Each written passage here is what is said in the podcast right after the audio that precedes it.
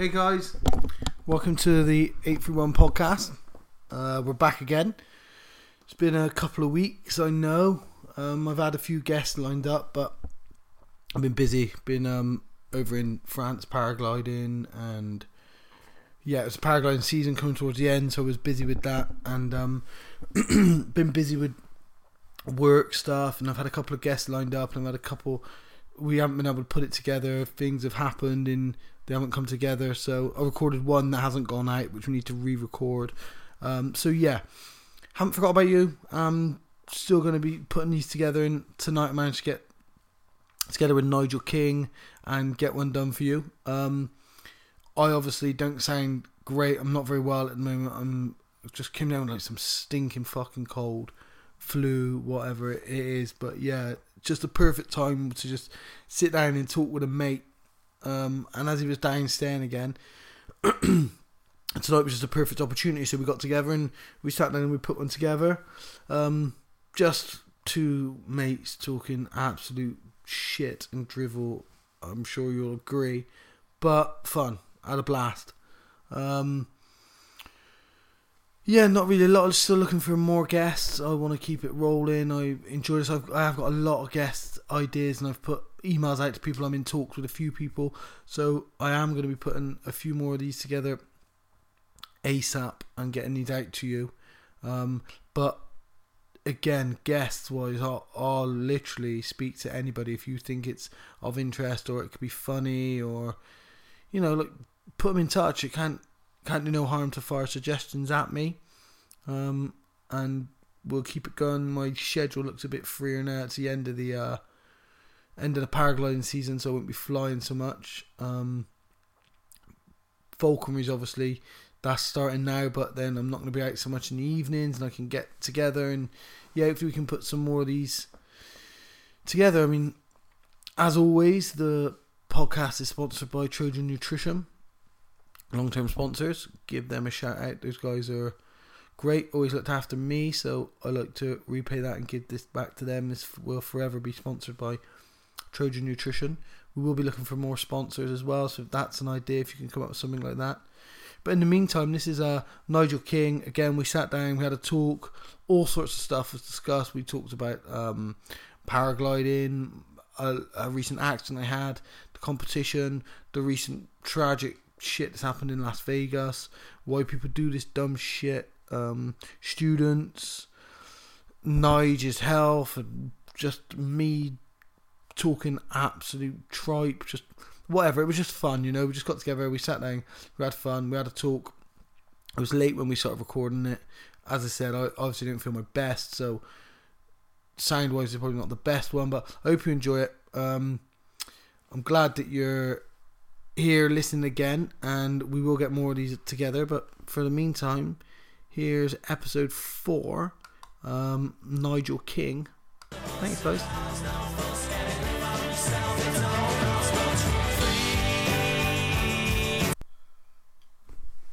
Hello, mate. So uh, we're back for a second eight three one podcast together. Guess who's back? back again. Yeah, yeah man. Uh, I've had some guests in that lined up, and then like shit's happened and it ain't come Oh, together. And, Shit's happened like they didn't want to come on. yeah, yeah. Like the trouble with those imaginary guests. they was washing their hair, Yeah. that type of thing. No, and like I just I've been like flat out busy. Like went to um obviously went to the British Open in France paragliding, for, so that was two weeks out of the way, and I came back and How did you get on, by the way? Just uh yeah. So I didn't go. did you win? no, I didn't go thinking I was going to win. There's like the it's the best 130 pilots from the UK, Bel like Holland and France. Like it's really high level competition pilots. It was my first ever competition, so I didn't go thinking I was going to win or even like trying to win per se. Or even Um, be recognised as a high level pilot? No, I don't, I don't know. Like I don't know if I'd be considered a like at any level. That's not why I paraglide. Like I just went because it was my first competition, and all of the top pilots that I fly with in the UK are going to be there. So I knew it'd be a laugh. and we did something called there's something called the BPRA, which is the British Paragliding Racing Academy, and it's a select few pilots who are being coached by the top UK paragliding pilots, competition pilots, being coached by them, and I'm in this British Paragliding Racing Academy. So did a week of like training with them, and then a week of the paragliding competition. So I knew it'd be like fun. I knew I'd learn something, but I didn't really know if like racing was going to be for me, or competition was going to be for me because I like UK cross country and the unpredictability and doing whatever I want to do when I go paragliding. So the competitive side of things, I didn't know if I was going to enjoy. Um, so I went kind of a bit ignorant to how it was all going to be, but then it's so much different to what I thought. Like, you, like Russ Ogden, he's like like really well known in UK paragliding. Like he's really highly respected and great pilot, competition pilot. He's like a designer of paragliders for Ozone and stuff. So like really well respected. So he runs this paragliding racing academy with a couple of other guys, and he said uh, in one of our training things, he said, if at any point you have to make a decision, you've already fucked up. Like you shouldn't be making decisions. And getting my head around that and looking at that, like I find that a bit like intriguing. Like there's so made me think there's so much more because by saying a statement like that, you know, somebody says a statement like that by by doing one by thinking you've done too, you're already doing too much, makes you realize how much you have to do. Does that, does that make sense? Uh, like, I'm gonna say yes. but like I mean, like, so you have to do so much to allow you to be in a position where you don't have to think anyway. So you have to get to the start gate, be high, be at least as high or higher than the, the lead gaggle, be able to follow them so that you don't have to make a decision. Yeah, I get you. You know? Yeah. So you have to do so much in order to, to not be in a position to think that that by doing nothing you're already doing lots. I'll tell you what. Let's talk about your crash. 'Cause You knew I was gonna bring it up. Yeah, yeah. Uh, it wasn't a crash. It And it like- wasn't the looked like a competition. crash on the video. Yeah, and it wasn't at the competition. That was before I went. No, I know it was before you went, but I'm sure Uh, new- everyone wants to hear about it. Yeah, new a new wing. First time I'd ever flown it. I'd flown the exact same wing, not my mate's Can, got can, the I, same can wing. I just add there that when you take me up tandem, that we don't use that one. Yeah, we can't use that one anyway Right, on okay. account of Just your so- on account of your weight. I was, I was We wouldn't make the weight range. oh, all right. So Okay. yeah, I'll have to get a special tandem in in order to take you up okay, on a tandem. right. Um, From minutes. no, we're just gonna stitch two tandems together. Could always do that. Um, yeah, I uh, So how did, what actually happened? Explain what happened. um, it, we would call it in paragliding, we'd call it a frontal. So it's a front collapse. The front of the paraglider collapses, um, and deflates the the canopy basically. New, it was a new paraglider. One I'd flown this paraglider before, but but not that exact one, you know. So like you've driven a Fiesta before, but maybe not every Fiesta. So I'd, I'd flown a little cloud Gyps before, but not this one. So A gyps. it's called a gyps, yeah, yeah. After oh, you'd like this after a vulture, and it's got it's got a picture of a vulture on it. I think I may have sent you a picture of it before. the griffons. Yeah, exactly. That's exactly what it's named after because like that. obviously it's. Uh, Nice touch. I thought you might like that, yeah. So, um, and I like that. So Gyps Crushianas. yes, exactly. uh, I like that as well, which is why I spoke to Little Cloud, and which is why they sent me a, a Little Cloud Gyps to fly. It's a D wing. It's quite a high aspect ratio wing, quite an advanced wing, but it's really lightweight and compact. So perfect for something that I want to do, which is hike and fly, where you just go and you hike up a mountain and you fly, and then you land, you hike up the next mountain, and you sort of use paragliding as a mode of transport in an adventure. as opposed to my other wing, which is an Ozone Zeno, which is like a race, a race one, which you don't use. You just race with that. So you, so yeah, they're different. Um, yeah, so I flew it first time, and it felt a bit weird, which I expected to because it was a different wing. And then, yeah, I was flying along a ridge, and the wind was maybe slightly off, off the hill slightly. Um, maybe I hit a thermal, the wing pitched slightly. I just got a front collapse. Like I just took a massive collapse, and I was low, like sixty feet, maybe seventy feet off the ground. Took a huge collapse, looked up, realized what had happened. Like I'd done a lot of training. Um, I've done a lot of SIV training, and I've had I've made my wing collapse and stuff. So I, I sort of know how to respond. So the wing collapsed. I look, and I see that the wing's completely deflated.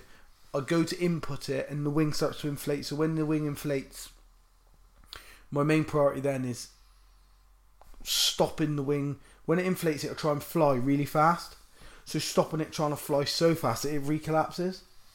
So the wing reinflates. I caught the surge, and as I caught the surge, I had a cravat, which is where part of the wing's stuck in the lines. So that was turning me, but turning me towards the hill. So as I turned, I looked to see where the hill was, and um, in order to stop being flown into the hill, I would have had to put brake on the other side more so than I already was. I'd have had to put brake on the other side to counter, but so much of the wing was cravated. I thought if I did that, I maybe maybe would have stalled the wing. So I accepted I was going to hit the hill because by now I'm like 20 feet off the ground flying at the hill. So I accepted I was going to hit it by this point. and I look, and I think like I'm coming quite fast towards the hill, and I'm looking, I'm thinking I can either take it both feet into the hill and roll, like it's called a PLF, like a parachute landing. So I can take it both feet into the hill and roll, but I was worried that I'd maybe break my ankles because I was being flown directly into the hill. Or I can take it on my ass. we got padding under our ass, but of course then you got a risk of breaking your back. Um, so I looked at the hill and I thought, ass.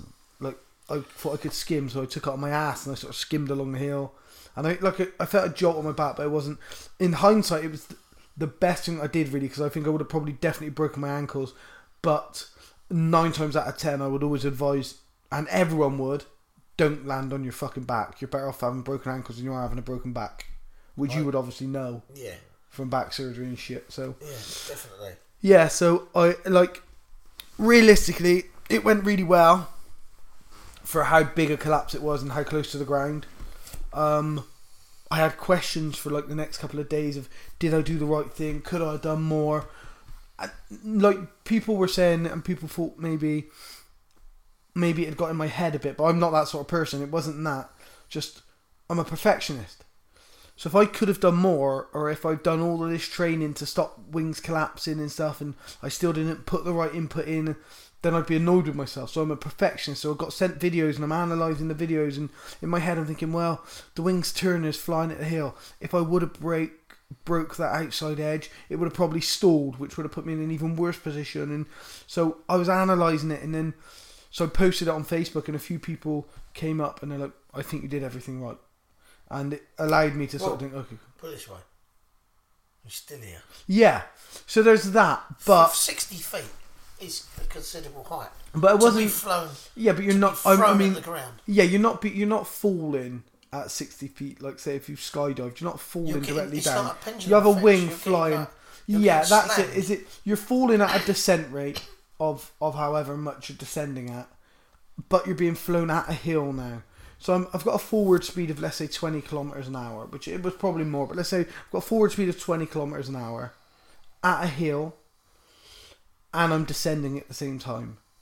So it's the impact's going to be quite significant if you hit boom. So yeah, um, but yeah, so I analysed it a bit and I looked into it and yeah, I was happy with how it went. Really, I remember a, a couple of years ago when you first started flying, and uh, the wind caught you. Do you remember that?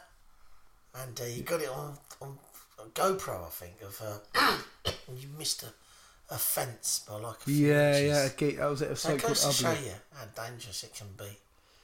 Yeah, it can. Um, it's it's dangerous. It's fucking dangerous. Like, you know, you anytime you leave the ground to do anything, like even if it's like changing a light bulb on a ladder, anytime you leave the ground, it's dangerous. So when you put in the unpredictability of flying with the elements as well, is fucking dangerous. Like there's, you know, like shit, shit can go wrong. And I always think when I get in an aeroplane. Now, I remember flying to France once. It's just going across to Dinan to see my dad, and uh, and uh, I recently spoke to someone who'd done pest control on aircrafts, and uh, it's how flimsy they are and what they're made of. And I looked at the checkered feet, uh, the checkered plate underneath my feet on the floor, and I thought, there's like fifteen thousand foot under there. yeah, Oh, It's just like flying. If you've ever really looked at an aeroplane, how it's built, it's very, very light, and it's just like an old tin can, really, with, with thousands of pounds spent on an engine. yeah, But uh, all it but ultra still the safest mode of transport you could ever have. Apparently so. Yeah, and obviously exponentially safer than paragliding. Um, like so, so on a percentage, is there a percentage of how many paragliders get killed every year? I'm sure there there is probably a percentage. I don't suppose you look. I don't know what I know what the, I don't know what the percentage. is. Some guys will. There's guys who uh, who have uh, obviously been in the sport a lot longer than me, and they look into things like that a lot more in depth. Um, but then you've got the many factors that come into that. So you've got how many paragliders, how many paragliding pilots have a crash each year? What percentage of those people who have a crash then die? What percentage of those who have a crash and die, it's their fault? I.e., somebody flies into somebody else, and then one Which of them dies, happen. or oh, that happens often. Yeah, that happens often. People, People crash into each other. up and stuff. Yeah, it's my number one fear. Like I don't, I'm not scared of flying. There's lots of people I've met, great pilots who get scared. They're, like lots who've got rational and irrational fears. I'm not scared of flying. I'm scared of other people f- crashing into me. I don't like that. I we do these competitions. Bird called- strikes. no, I mean you get you fly close to birds. Like that was one of my massive things when I was in France on this competition. Uh, one day I flew, and I was having a really good race. I started really well, flying really well.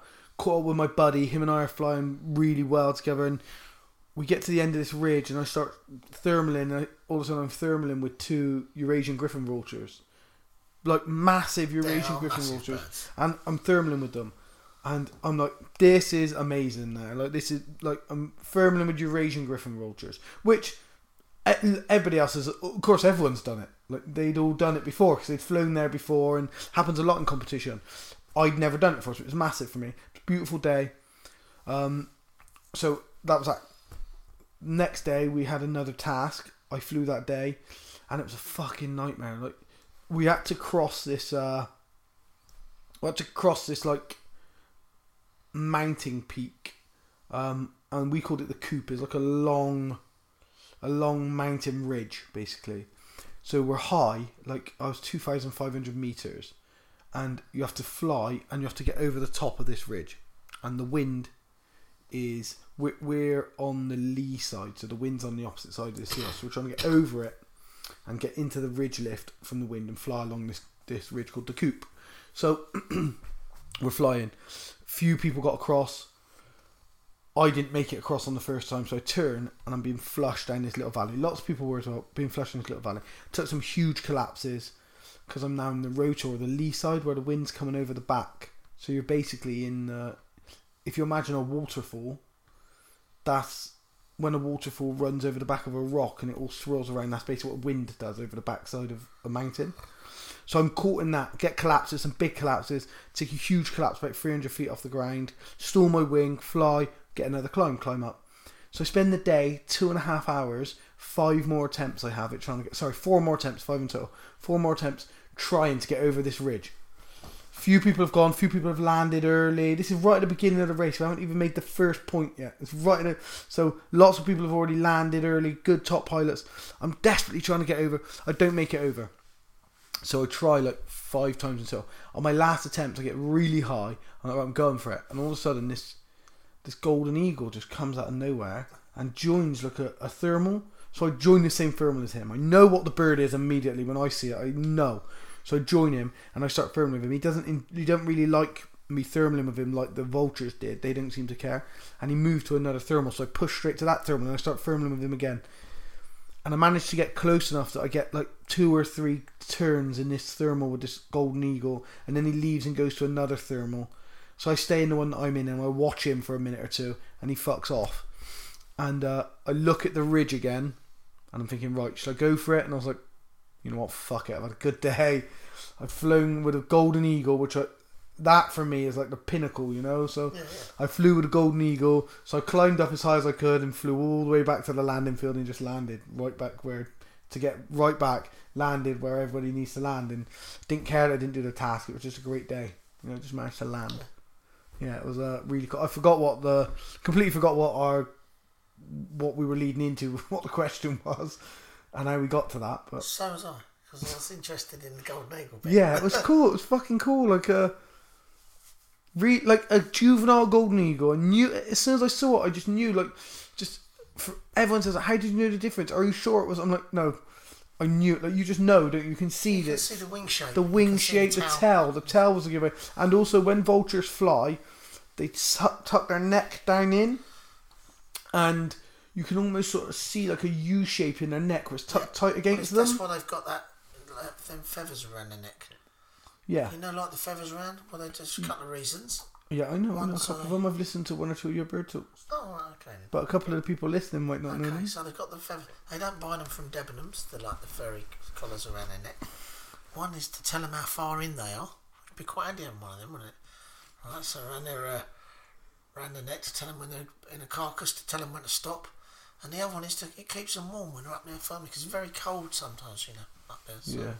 So they don't have they don't have feathers all the way to their head like a golden eagle, and that's for eating out of carcasses, right?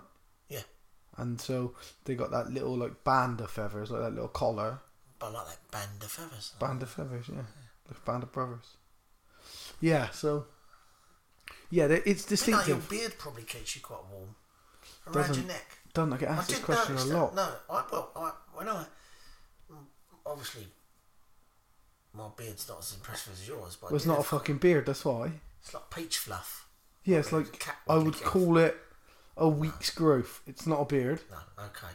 But when I did have a beard, a couple of years ago, it got quite big, and I did notice that when I actually shaved it off, I started getting cold. Did you? Yeah, around my neck. See, I don't. I've not shaved mine off ever, have No, I? for ages. So, Hmm. but I did notice that when I had a big beard, that it was like when I shaved it off, I really f- massively felt the difference in with the weather, with the cold around my neck and my face in particular. I did notice that a lot. Yeah, I don't Obviously, think. you've had that a long time, so Yeah, yeah. if I- you did shave it off, there, you probably think bloody. It actually felt because it took so long to fucking grow it that like when I cut it off, it felt like I was cutting one of my arms off. yeah, I- so yeah, I, I all the time I think about shaving my beard, but I don't know. It would feel. I feel like I'm. As soon as I think about shaving it off for a long time, I got. I get nostalgic. I get. I feel like I'll miss it. You know. I, I feel you like. think oh, how long? I mean, how thick it is now. long yeah. it would take to grow So when like that again. I had that thing, didn't I, where I said back a couple of years ago when when the beard started, it was from a fight. I had a fight. Uh, I think it was a boxing match, maybe. Had a boxing match. Didn't I shave. thought you just ran out of razors one day. Yeah. thought, fuck it. Well, no, I had a boxing match, and I didn't shave. And someone went, "Oh, is this your new thing? A beard for your fight?" I, I don't know. We'll see. And uh, so I've never really fought with a beard. Didn't think anything else of it. And I went flying a couple of days later, maybe a couple of weeks. And I had a bit of a beard then because it had grown and I hadn't shaved. And so I went, "Oh, you growing a beard?" I was like, "It's my hundred k beard. I'll shave it off when I fly when I fly hundred kilometers." I hadn't flown hundred kilometers at this point, so. uh somebody's like, well, that could take you years. Takes people years to fly 100 kilometers. I was like, yeah, maybe, but I'm not shaving off. They're like, you'll shave it off. I was like, I won't. I'm going to keep this now until I fly 100 kilometers.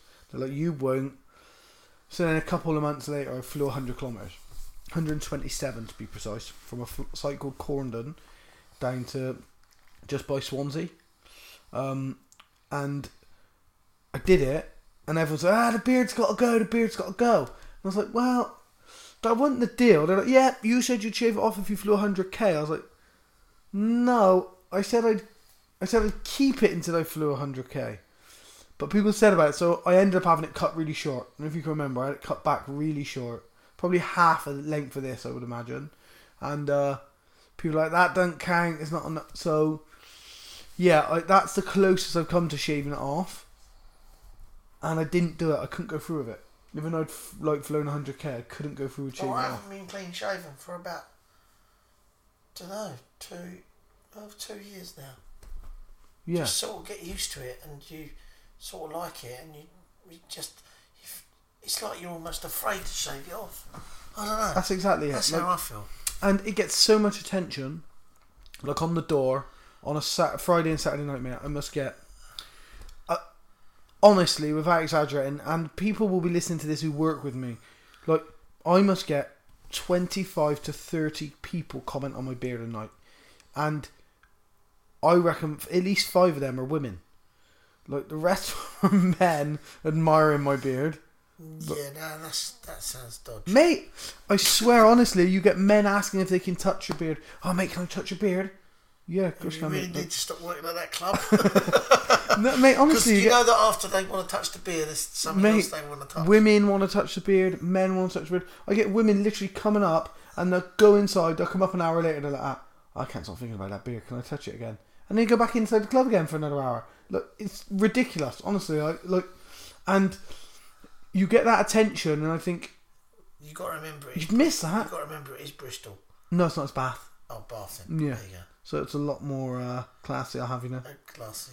But um, yeah, you get like a lot. It gets a lot of attention. just make, it just makes me think of uh, that film Castaway. When I look at it.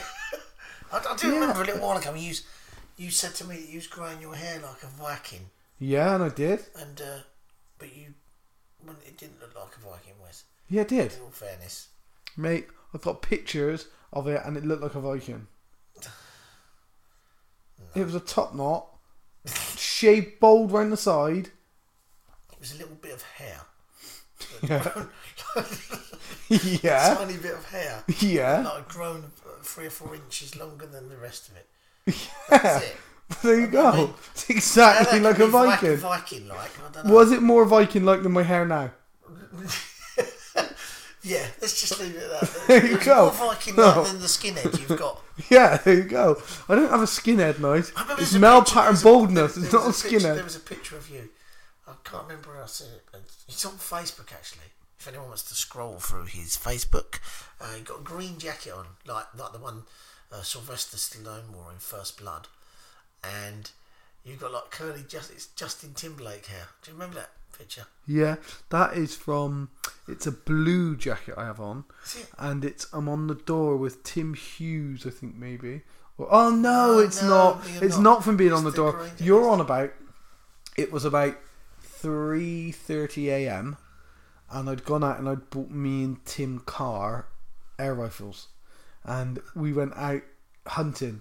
And it's like three three a.m. thirty in the morning around the streets. Yeah, yeah. Just imagine if you'd done that nowadays. No, we weren't really around the streets. we weren't hunting around the streets of St George. Oh, right. Just like out randomly shooting pub goers at three thirty a.m. No, we went out shooting like the Mendips or something. I don't know. We went out you shooting, still- shooting. you can still, like you know, now. I mean, now you think about walking around with an air gun nowadays. I mean, I'll tell you a story about air gun. Do you know what? Every time I get my gun out, to in place. Do you? Yes. Because you're in a public place. Well, just in general. No, Just- not in general. If you were to go out shooting in fields, you don't need to because you're shooting Well, you in really- you should a do. public place. Should, you should have a CAD number or something nowadays. If you've got a rifle out, because anyone, say you was in a field, and then someone drives past their car and sees you with a rifle. They don't know Happened. I'll- I'll tell you a story about that now. Automatically think you're oh he's out shooting pigeons. No. They could be thinking you're a nutter. So- especially with that beard. Funny enough. Well, one day I um, I was out in a car. I had like a couple of mates with me. I think Tim Carr might have been there. Tim Paul Carr keeps popping up. Yeah, when with air rifles. Yeah. Um, Not Paul good, Tim. was Not there, good, I Tim. believe. And um, we were? Paul Hadlow, a friend of mine. My, um, I think Harry, my nephew, might have been there, and we were out in the car, and uh, we were shooting out the car window, and just shooting pigeons and stuff. But from, 'Cause- a 'cause- 'cause but that's from the legal, road, just driving around. so then, next thing I know, sirens behind. Look behind. There's a What, women? police car. Sirens or. there's like a police car sirens. I was like, fuck. Like I knew they were coming for me. They were quite a way back. So I was like, shoot the gun, shoot the gun. So we shot the gun out. And, I'm, and I pull over into this lay-by, jump out the car, and I, and I put the gun on, lay the gun on the roof. And uh, they go, oh, what's going on? I'm like, oh, I'm looking for my bird of prey. They're like, what do you mean? I said, I fly birds of prey. I said, I haven't got any binoculars. I'm using the rifle scope. I went, we can't have that rifle out here on the road. I went, why? He said, well, you just can't. I, went, I can. So I'm not pointing it at the road. I said, I'm pointing it into the field. I said, You can." it's not actually- loaded. I know, yeah, of course I could. I, yeah, I knew this. I was like, it's not loaded. I said, pull the trigger. Pull the trigger. I said, it's not loaded. I said, and I'm pointing it into a field. I said, and I'm using the scope as a telescope. I said, there's no rule to it. I can't do that. He went, oh, well, it's just a bit irresponsible. I said, I agree with you. It might be irresponsible. I said, but I'm just trying to track down a falcon that I've lost. I said, and it's my only means of, of spotting it. He like, okay, well, I'd like you to get off the road, please. I was like, yeah, no, not a problem. I don't want to cause any, like, animosity, so I'd get rid of it. So I put it in the car and just drove off. And I thought, that's somebody reported. Like, somebody said, because they haven't just, they didn't know. They never drove by me. That's obviously someone just drove by and flashed them down, you know? well, just what- noticed they got someone on the side There's of a the load road. of there hippies up there with a gun. Yeah. That's I didn't, I didn't have a beard then. Actually, you could But I would've call, still been a hippie call there. you a hippie, to be honest. I don't mind. I don't think. I don't think that I'd be offended to be called a hippie. People say this all the time. Oh, I'm so hippie. I don't get it. I don't What get is why a that's hippie? though? offensive. What is a hippie? I think like. Actually, look it up. Definition of hippie. Look it up. See what it says. do Should we say what we think it what what we think it is first, and then we'll have a look what it actually is? Yeah. Yeah. So I alright. think well, if you take out the if you take out the the stereotype of the 1970s, flare wearing, rave going, festival going, take that out out the way. For me, I think a hippie is just someone who believes in oneness, like uh, universal love, a togetherness, caring, like not ruining the earth. Uh, that's what I think a hippie is. That's what it means to me. Well, I, I actually think it's someone from the 70s who drives around the Volkswagen with flowery shirts. No, I think that is- flowers in their hair. uh, No, that is no, no, no, mate. Wait, no, no, no, like mate. that, No, no. That is what a hippie is. We all know that's what a hippie is. You've not been like insightful there. That is what a hippie is. we know that's what a hippie is. But if somebody calls you a hippie, what do you think they mean? They can't mean that because you're not wearing called me- I flares. don't think they ever called me No, hippie. but if somebody did call you Look a hippie, what do you think they'd mean? Because if someone called me a hippie, I, what do I? Do I appear like a hippie? I wear skinny jeans. I've got a beard, a shaved head. Nothing is stereotypically a hippie about me. So somebody calls me a hippie, what would they mean? They're probably on drugs or something. Yeah, but so then you asked for what a hippie. So, okay, hippie. Okay, this is fine. definition by the way of Wikipedia. A person of unconventional appearance, typically having long hair and wearing beads, associated with a subculture involving a rejection of conventional values and the taking of hallucinogenic drugs. Okay, so I'm, I'm a hippie on some parts. Relating to hippies Take away the long or subculture associated with them. Yes, I don't have long hair. Unconventional in appearance. I'll, I'll take that. I hope I am. Um, wearing beads. Mm, Maybe no. having some anal beads. Or Associated with a subculture involving a rejection of conventional values, possibly. Because I believe that we should all love each other and care about each other. And so, yeah, get I guess maybe. And taking of hallucinogenic drugs. well, I don't know. It's sort of like you know, being an athlete and stuff. you know, Yeah, let's let's not judge that. on the hallucinogenic. No, I, like I'll indulge in hallucinogenic drugs definitely, like some psychedelics and stuff, definitely. like, But like aspirin or something. yeah, yeah, exactly. Um, yeah, so I don't think that you would call me hippie. Again, we've completely lost. We, we totally digressed from where we was. Completely, I didn't But, know but what that's what a podcast is about. That's what this fucking podcast is about, by the sounds of it. digressing. yeah, completely uh, digressed somewhat. So, how did we get onto this? I don't know if you were talking. Oh, you were yeah about my crash, weren't it? Because I said what we've been doing. This all came from your crash into the bank. Yeah. So. Yeah, so we've gone from that, and you asked what. I was, so yeah, that was the paragliding. That's obviously I've been busy doing the paragliding. That kept me busy. Work.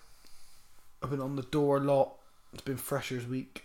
Fucking Oh, students, of mate. hippies. Mate, students. Just like I don't, So, tell us about students. What's your thoughts on students? I don't dislike students. Tax um, dodgers. No, like I was obviously a student myself not long ago, a uni student myself. So I don't dislike students. It's lots of students together I detest, but I don't dislike students per se. But I tell you what, there there seems to be a a culture among the youth now in that they just do not want to be told no for anything. You don't want to be told no in any way, shape, or form. And you will never see this as much as when you do a job like a doorman. Like the other night, it was a group of girls came up to the club. So I asked for ID. One of them shows me their ID. It looks kind of like them, but not. I'm like a bit dubious. So she's a black girl. She's got um, like braids in her picture. It's a black girl, but she's got like a, a bit more of an afro. Her hair's down. So then I'm looking. I'm like, it looks like you, but not. So I was like, have you got anything else on you, my darling? You got your student card? I haven't got my student card. Got a bank card? No bank card. Bus pass? No bus pass. I was like, okay. What have you got? To one of her friends. Her friend pulls out her ID. Looks just like her. I said, have you got a bank card? Yeah. Have you got a student card? Yeah. Have you got your bus card? Yeah. What have you got on you? To one of her other friends. I've got my ID. Have you got a bank card? Yeah. Have you got a student card? Yeah. Have you got your bus card? Yeah. So out of this group of six people, this one girl is the only one who has one form of ID and one form only, and it looks kind of like. So I said, "I'm sorry, I'm not going to let you in." Why not? I said because I don't think that ID looks enough like you. It's obviously me. So it's not obviously you. I said I'm not saying it's not you. I said it doesn't look enough like you for me to be certain. I said so therefore I'm not going to let you in. So one of them goes, well, "This is ridiculous." I was like, "Well, unfortunately." You have to accept my apologies there. And I said, but that is going to be the case now. You're not coming. She went, it's racist. This is. You're just racist. I was like, beg your pardon? She goes, you're racist. I said, just I'm going to inform you now before we go any further. My daughter's black. She went, well, your daughter's not black. I went, my daughter's black. She went, your daughter's mixed race. So I was like, well, if anyone's being racist now, I said, or at the very least pedantic, I said, it's you. I said, so what we're going to do here is we're going to end this conversation. I said, because it's going nowhere. So that's it. I, I cut her off. She's then shouting at me and rah, so I ignore her, just stand there, ignore her, carry on ID and the rest of the queue. all that stuff. Yeah, carry on ID and the rest of the queue, right? Next day, complaint to the nightclub. How I've been abusive. I was um I was abusive, etc. etc. Next night, she comes to the club. The group come to the club. So I speak to them. They're like, "Oh, we're so sorry for how we behaved yesterday." You blah." I'm like, "You you emailed the club complaining about me." Oh no, I know. I realise now that we were stupid. I went, but do you not understand that I was doing. Yeah, we understand you're doing your job, and look, she's got two forms of ID now tonight. We understand that you've got a job to do, and but I said, do you also understand that by you complaining, I could have lost my job? Oh, I didn't, didn't think of that. I said, was I abusive to you? She said, no. I said, was I rude to you? No. I said, did I act in any way unfairly? Well, no, we just thought we know she's old enough, so that should be good enough. I went, do you still believe that? She went, well, no, now I can understand. I went, right, so do you believe it's fair to get me the sack from me doing my job? She went, well, no, I just didn't think of it like that. And this is all because I say no to a girl because of her ID. Like, imagine if I'm new at the club, she writes a complaint, and they sack me based on that. That's that's what you deal with now with students. Or 1.30, we've shut the door. Alright guys, you right to come in? No, we closed the door, mate, we're shut. What do you mean you're shut? We're shut now, mate. But you don't shut till 3. Yeah, but the door's shut at 1.30. Well, what time is it now? 1.50? Oh, it's only 20 minutes. Well, no, I know it's only 20 minutes, but we're shut. Oh, come on, that's stupid. What do you mean it's stupid, mate? Well, was only 20 minutes. I'm like, no, I know, but we're shut. That's it. The till's closed. There's no, there's nobody sat on the till. We can't take your money anymore. Why don't not paying? But no, mate, I get, but we're shut. We're closed now. Well, that's fucking ridiculous. You're just being a dickhead. What? What do you mean? Like, if you go to your bank and your bank closes at 5 p.m. on a Friday, and you turn up there at 5:20, do they let you in to draw money out of your bank? Well, that's not the same thing. And that's exactly the same thing. That's exactly the same thing. That's that's exactly what it is. We're closed. You can't come in now. Oh, you're a fucking idiot. Uh, and this is that's not a one-off situation. Guarantee you at least three times a weekend I'll get that. That one thing about being closed. At least three times a weekend, I'll get that every single weekend. At least three times. And this is what we get all, and that's simply because people don't like being told no. And that I think is that's what uh, that's a trend that I see with today's youth. They don't like being told no. They don't, or you can't come in. Why not? Because you got trainers on. What do you mean got trainers on? Got trainers on? Yeah, we don't allow trainers on Saturday night. But that's stupid. What do you mean stupid? You can't do that. No, we can do that. No, you can't. What? Because I got trainers on. Yes, we have a dress code. That's discrimination. Well, it's not discrimination. It's a dress code. Look, we have a dress code on our website. Can't come in with trainers on. Well, that's stupid. They're black trainers. Yes, but they're trainers. All because you've been told no. That's what it boils down to is somebody's told them no, they don't like it. They should be able to come back with a rebuttal and that rebuttal or the fact that they're disgruntled should be enough to give them a right to come in and I should like I should appease their disgruntlement because the simple fact is they didn't know that it was, wasn't trainers. Well, I get that, but it is trainers. Whether you knew about it or not, it is trainers, and you can't come in. That's not good enough. Do you know what I mean? Like, Yeah, I. I don't think you. I don't think. I don't think people see that side of youth until you do a job like. Which is funny because some of the in my job, I get people. So I get a, a rifle out to use in a job, and first thing people say, "What do you think it is?" When they see me with a rifle, and they say, "I'm going to shoot the rifle," what do they say? Um, take the money and the wallet. Please don't hurt me and my children. After they've said that, they normally say, "Let me have a go," Do they? and I go, "No, you can't do that." Oh, come on! Oh, just let me have a shot of it. What? Yeah, and I'm like, mate, no, you can't. Why? I said because I'm trying to use this, and it's I'm insured to use it, and I, I've rung the police, so I got permission to, to use this rifle. I said, can't just go giving a gun to somebody. I said you could be a complete idiot, start waving it around, and shoot someone in the face, and they're like, no, I'm not going to do that. I just I said no, you can't. Oh, it's like you're a spoil sport. Yeah. That's Look, that's what I, I can't get believe that a lot. people really want No, to. I said, kiss a go. Just go just let me have a quick go. What was a quick go? Give me a quick, well, I'll just you can fire it quick. Don't worry about where you fire it, mate. A quick you get go it on all a rifle. You can have a quick go at your gun. You just, No. What you've done is, I was already going to say no, but you've made, you've ma- you've solidified my stance on you not shooting this rifle by the fact you want to do it quickly. I get it all the time, all the time. It happens a lot. Probably every time there's someone there. That is get out. insane. Can I take a picture of myself of it? No. Why would you want to? Can I take a selfie with your gun? No.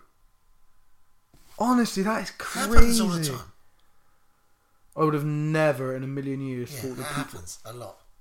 That It's is quite crazy. funny. Funny, don't it? Yeah, like just want to. I think, like people don't But I have to be careful. I have to be careful in my job.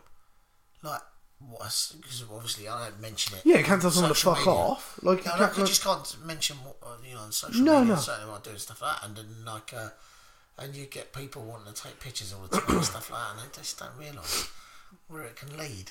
Yeah, and like, so I don't just tell people to fuck off in my you've job got on the door. Like, I can, yeah, You've got responsibility so, like and, I. like, I take my responsibility probably a lot more serious than a lot of door staff do, and I know that because I've worked with a lot of door staff over the years. So I know that I take my And responsibility, it's changed. and I don't. It's changed. Being a doorman Well, is, is changed. it has, but lot. not necessarily like. with the badge and stuff. And No, and I mean- in general, but doormen were always perceived as like thugs Yeah, and on that's still, steroids that threw people on their heads yeah, and stuff. But it's and that like that. persona that's still with us but and i mean i think i take my job more serious than a lot But well the guys i work with do like the guys that, that work at the club that i work with work at most of them are under the same they, they they have the same way of thinking as me we think alike which is why it's good to work there like Ash obviously is my brother. He's not antagonistic or abusive or look. Don't get me wrong. He'll tell you to fuck off. There's no choice about it. if you're being a dick. Ash is gonna tell you to fuck off.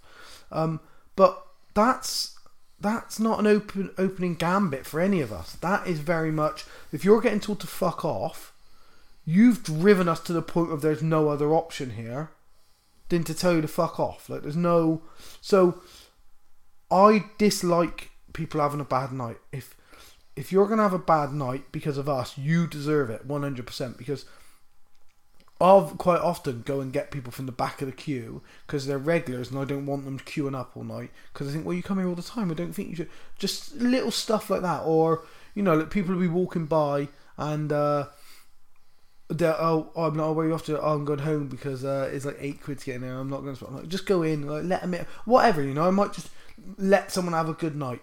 I would rather that. That's how I do. That's how I work the door. I'm trying to be polite to everybody. I apologise for stuff that has no. I have no reason to apologise to them for.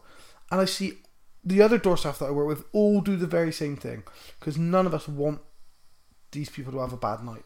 It's not what we're there for, you know. We want all of us want these people to have a good night.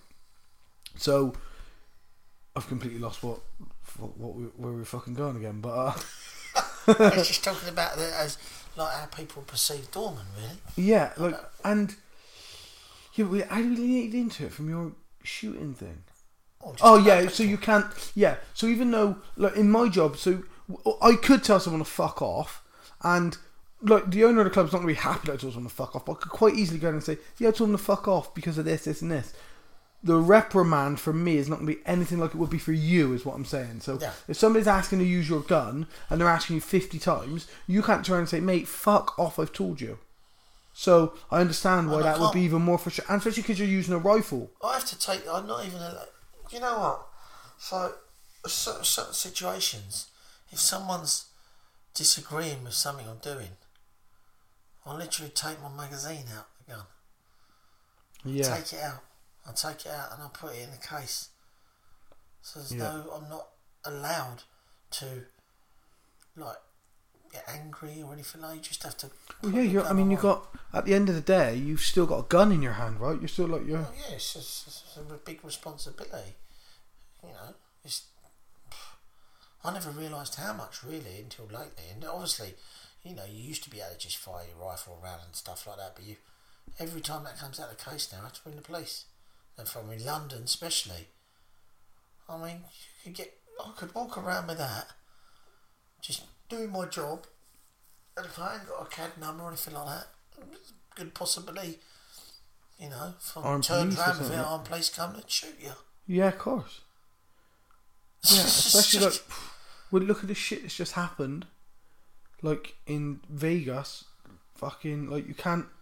I mean, obviously it's America, and I'm not. But the more stuff like that happens in places like America, the more it gets, the more people people respond see it. over here yeah, because they're scared. Like I don't even know if fear is the right. I don't even know if they're scared, or if you've got this. A guy was shot in Bristol a couple of days ago on the motorway. Did you hear about that? no, Guy um was driving, apparently driving at the M5, waving a hand pistol at people. So police, cool. armed police, got by him uh, just along by Portishead, which is just down the road here. Got alongside him, and by all the reports haven't really been re- released, but apparently they got him over to the hard shoulder. They shot him f- like four or five times. They shot him in the car apparently, and then dragged him out of the car, and he died. But they shot him, and uh, yeah, I don't know what the extent was. The, the gun was on the roof in the pictures that they showed and stuff, like a handgun. But uh, like armed police are obviously trained to shoot people. They spend a whole career probably never gonna shoot people. So when the opportunity comes to shoot somebody, they have to weigh up so quickly whether they should or shouldn't shoot that person. that's right. If you've got a gun and you turn around, how quickly do you? And listen, I'm not making any judgment. I'm not saying when they should or when they shouldn't. I can't. I'm not in that fucking situation. Like it's not not for me to say. It'd be ignorant for me to even try and assume I know what they were where they were coming from. Do the police shoot people too quickly and without justification? I'm sure they do. Do they do it too late and suffer the consequences? I'm sure they do as well. So I'm not. I'm fucking ignorant here. I'm not saying when they should or they shouldn't. But these people are trained to shoot people. They're probably going to spend their whole career not shooting somebody. When the opportunity comes to shoot somebody, they have to respond. Boom, boff. So if you're in London and all this shit's just happened in Vegas, let's say, hundred percent that's in the back of people's minds now. If you're if you're armed police, surely what's happened in Vegas is in the back of an armed police officer's mind if he's responding to something in London. You would think, right? Well, the guy I was working with, uh, another guy who's got a rifle, was in London a couple of years ago, standing with his rifle, uh, just loading it. Next thing, armed police are behind him, got a gun to his head, back of his head. Go get on the floor, put his gun down on the floor, drops his gun on the floor, got down, back of his head, he's, and he had a, and he had a CAD number. Fuck. Yeah, not cool. Fuck, man. Yeah.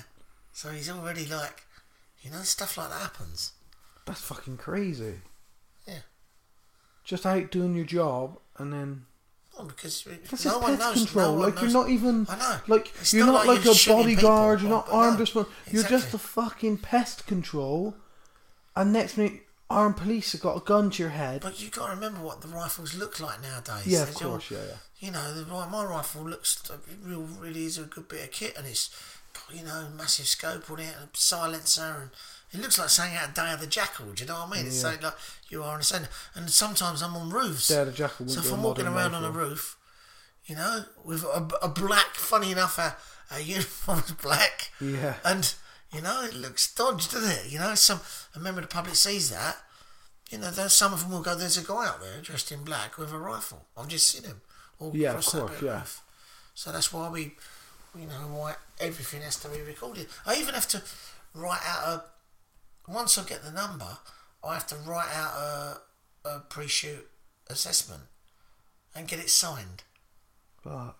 Yeah. So there's so much paperwork involved in it. So it's uh, Right, like rightly so. Like you don't, because you don't see. I guess you don't. Like public don't see that side of it. And then, like with this shit in Vegas, obviously, like it just makes you. Like everyone's questions from this are like, how the fuck did like a guy in a hotel room with twenty or thirty guns, some assault rifles, shoots 58 people dead and like 400 injured or something. Like, how the fuck do you get. How. People are saying, oh, how do you have those guns? I get he could have had those guns. They're saying that they were automatic weapons, which are obviously you're not allowed automatic weapons in, in America. They're banned, so they're illegal weapons, some of them. But I get how he could have the guns, and I'm not. I'm not necessarily against gun ownership in the US. I, I like their gun laws. Um, I, I am against people having 30 automatic weapons, but there's no need to have 30 automatic weapons, is there? no, I mean you're not allowed automatic Unless you're weapons building anyway. an but- army. yeah, and uh, but how how do you get those guns then into a hotel room? Sit in a hotel room and fire like pff, it's And here's the crazy. crazy thing about the woman. Apparently, before, a couple of hours before, going to people in the crowd saying, You're going to die tonight. But now you're onto conspiracy theories. Exactly. I saw the video. I, saw, I did see that video. A video of that person saying that a woman was going up to people saying you're all going to die tonight. and then other people saying, Well, there was more than one person shooting. Yeah, and you don't apparently, even know the guy. The guy might not even. He could be a stoolie. He could just be like a scapegoat. Could Well- have been other people doing it. yeah. Uh, I mean, there's been been massive conspiracies like um, the exits were blocked, people couldn't escape, blah blah blah. Um, I've read a few. I don't know how I feel about the conspiracy. Like, I like a conspiracy, you know that. I do like a conspiracy, and it's not even that I like a conspiracy. Is that I just believe that you should question everything. So for me, I believe this was one guy in Mandalay Bay with rifles shooting people. That's what I believe happened, okay? And as soon as I believe that, these are now the questions. Because I believe that you should question everything. That's what I believe. No, I believe in conspiracy theories. I believe this and. I believe you should question everything. So my question is for that would be okay, so how did he get the weapons into there? And then they say, well, we've got CCTV footage of him bringing in five different bags. Okay, perfect. That's answered that question. That's, I'm happy with that. And then it's how did he manage to get out, get the guns out of the window? Because whenever I've stayed in any hotel room in um, Vegas, unless I've got a balcony, the windows don't open fully because you jump out because people jumping out. So unless you've got a balcony, like, oh, he had a balcony, or oh no, he was in a room where it had a sliding door, so it opens enough to. Okay, But the window was broken, my question. I don't know. Yeah, there's broken windows apparently. So maybe he had a sledgehammer. Well, one of the other conspiracies was about the windows being replaced or being done or something like that.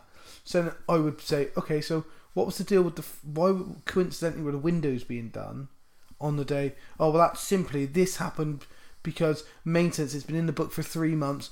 Okay, you've you've answered that. I'm happy. I'm satisfied with that. So what I'm saying is, it's not that I'm a conspiracy theorist. Question everything, and if I ask you questions, the answers should be simple enough to come up with. You, you follow? You make sense? So Yeah, like, so I asked you the question of how you got the guns in. Excuse me. Okay, yeah, we got them on CCTV bringing in five bags. Boom, you've answered my questions. I'm happy. I'm satisfied. So I think that what people want to do is people throw around this this conspiracy theorist tagline as like an insult or to discredit an opinion. And I think all you do, I think, is not necessarily conspiracy theories is a bad thing. It's simply, I don't have a conspiracy theory. I don't have any theory. I have questions. And if I ask you a question, I expect it to be an open and shut answer. That's how it basically, basically, we all want to be nosy and know exactly what happened. No, no. It's not that I want to be nosy. It's that we should know what happened. We should know if this guy has shot 58 people dead and 400 injured. We should know down to the pinpoint last dot that he puts after his signature when he signed for his hotel room. We should know. Like we should know everything. Like there's- so, the guy's dad was known to the police and was on the FBI wanted list for armed robbery. Okay, that's what the guy's dad was um, known uh, like wanted for previously. She's from his dad was a previous felon or whatever. So I think that would strike questions. I just think that you're not this conspiracy theorist tagline is bullshit and it needs to be dropped simply because people want to ask questions. I am not going to believe what the government, the press, etc. tell me simply because they tell me it. If it raises a question, I believe I should be able to ask that question and you should be able to answer answer that enough to satisfy my curiosity. That's what I believe. And not just me, that's everybody. So if I if they tell you something, you anybody should be able to ask those questions. Like if you if I was in your house with you and there's a party and I was so we're, we're having a party at the house and I say, Nudge, can I just go up and use your bedroom to make a phone call a second? I got to your bedroom, end of the party. After the party, you realise there's like money missing from your bedroom, let's say. And then somebody goes like, oh, yeah, it was Wes. Wes took the money. Then I turn and say, look, well, no, I didn't take the money. I'd expect you to be able to question me and me come up with satisfactory answers as to why I didn't take the money, or get the person there and ask them questions as to why they're saying I took the money. I wouldn't expect you to just say, "Well, no, he said you took the money. I believe him." Does that make sense? Yeah. So, I don't believe, and I'm not saying that they're lying. I'm not saying that the government are lying. I'm not saying that the press are lying. I'm not saying that there's a reason to lie. I don't know what the reason for all these shootings would be. I don't know. Like people say, oh yeah, because they want to get the guns off of people, blah blah blah. Maybe it is, maybe it isn't. I think there's much more effective ways to take people's guns from them. What I'm saying is, if there's questions, we should be able to ask them, and they should be easily answered. That's it. That doesn't mean I'm saying it's a conspiracy. I'm not saying there was four shooters and there were military marksmen and they were penned in on purpose that they couldn't escape. I'm not fucking saying any of that shit. I'm saying I believe it was one man in a hotel room who shot up loads of people because he's a fucking idiot. I'm saying if I have a question about that scenario, I should be able to ask it and you should be able to answer it. That's what I'm saying. So Colonel Mustard in the uh, honeymoon suite with the lead pipe, Indeed. How you cheat people that And- pipe, I don't know. and just out of interest, when you stay at my house, fifty quid went missing. Yeah, I took it. Okay, well, just so we cleared that up. Not a problem. um, no. So, so yeah, that makes sense, right? That's what I believe. I, I think I'm not not I'm not a set of conspiracy theorist. That is just what I, how I think it should work. You know, I got a question, I should be able to ask it and not be tagged a conspiracy theorist. But you do like conspiracy. I love a conspiracy because it's people asking the questions. There's people looking for answers. I love that. I love people not being sheep. I fucking love that. That's what I love. I don't want to be told something, but that's me by nature. I've been like it since I was at school. If I was sat in a in a history class and someone says, "Oh," and then Hitler attacked so and so, I'm like, "Why?" Oh, because he wanted to. Why? Oh, because, so why didn't he start with this? That's me. I want to know the answer to these. I question it. I don't want to be told this is what happened. I say, oh, okay, I accept that. Boom. I'm now going to be scared of it every time I go to Las Vegas. I've been to Vegas thirty times, maybe twenty-five times. Great fucking place. Loved it. Felt safe. Never felt insecure. I've shot automatic rifles in Vegas in in shooting ranges. I've I've been to Idaho and I got videos of me shooting 30 guns of different types in a day, you know, like from Glocks to Berettas to fucking AR 15s and all sorts. I've been out and I've shot and it was brilliant. I loved it. So I'm not anti guns. I love guns. I love the gun laws in Idaho. I love it. I'm just saying, I don't want to take people's guns away.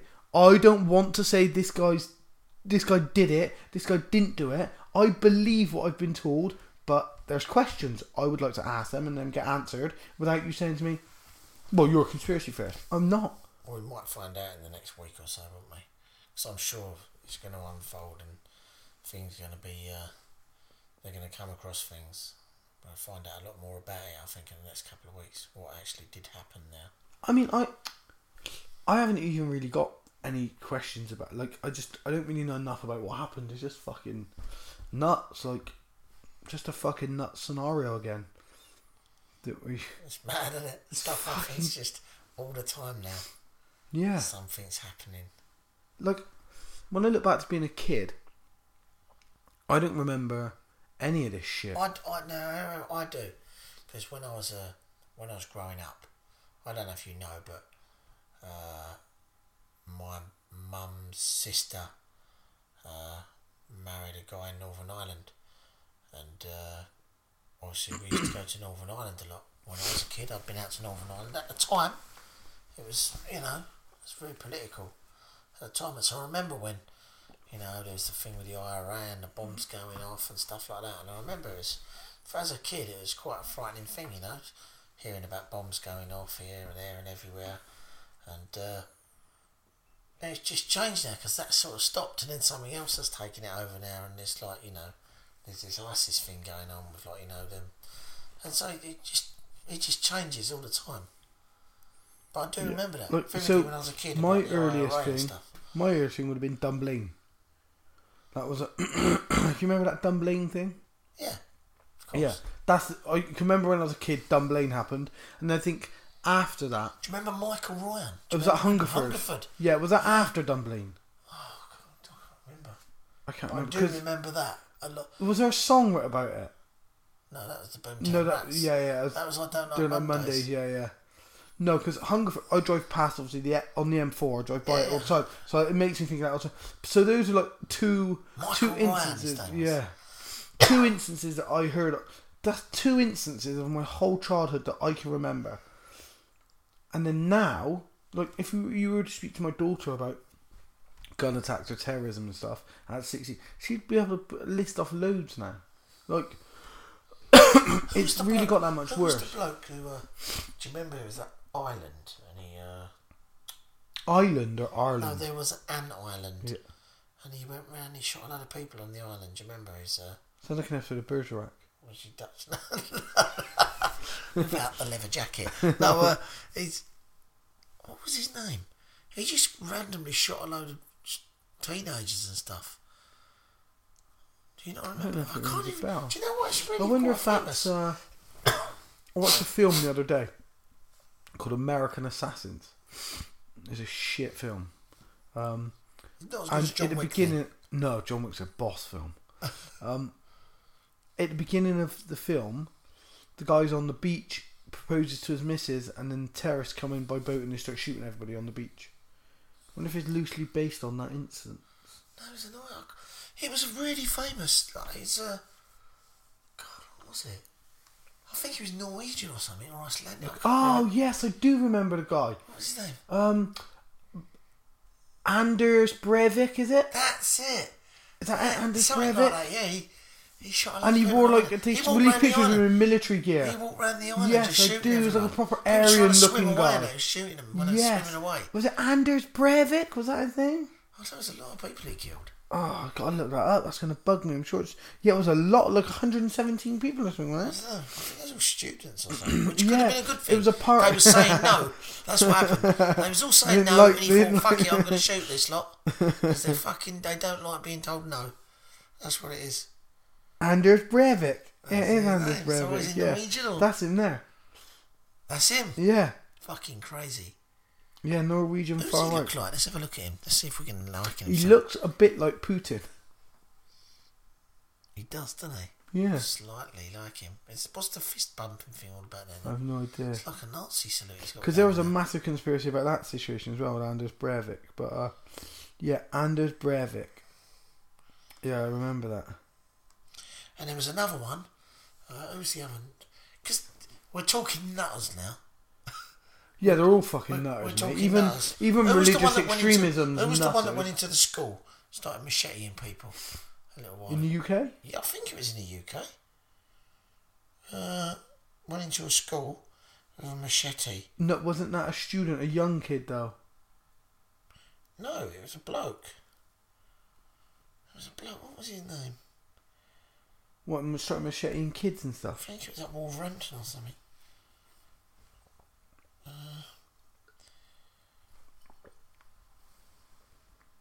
I don't know. I can't remember. I think he just went into a school and started macheting people. Fuck knows. Like, but they're like,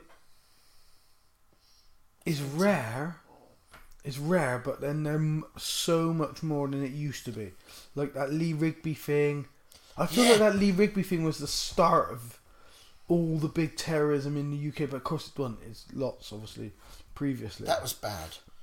yeah, it was really It was bad. when you actually found out what happened and stuff. Yeah, really bad.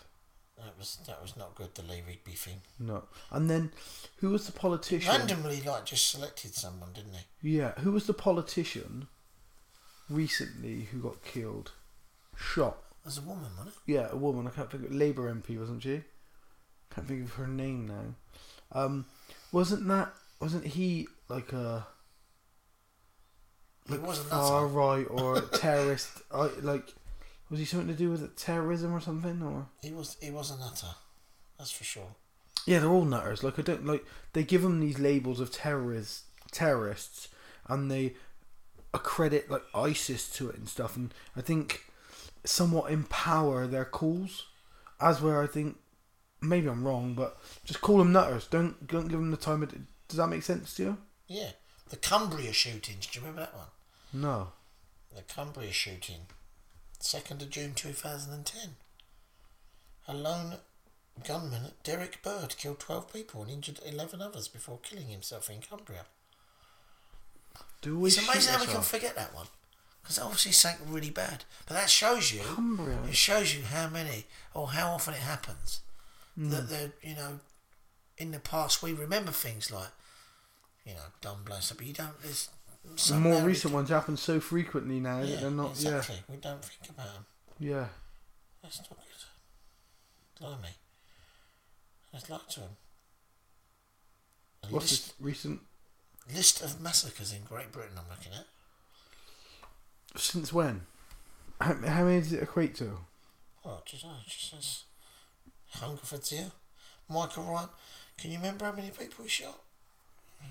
Michael, Ry- was it a school that he shot at? Michael? No, he just No, walked it's a around. shopping He centre. walked wasn't around, yeah, didn't he? Yeah. He got a lot of camo. Did he shoot his mum first or something? I don't know. He, I know that he, he got camoed up and that, didn't he? He got camoed up, went around, and just shot people randomly. It's like something out of a film, isn't it?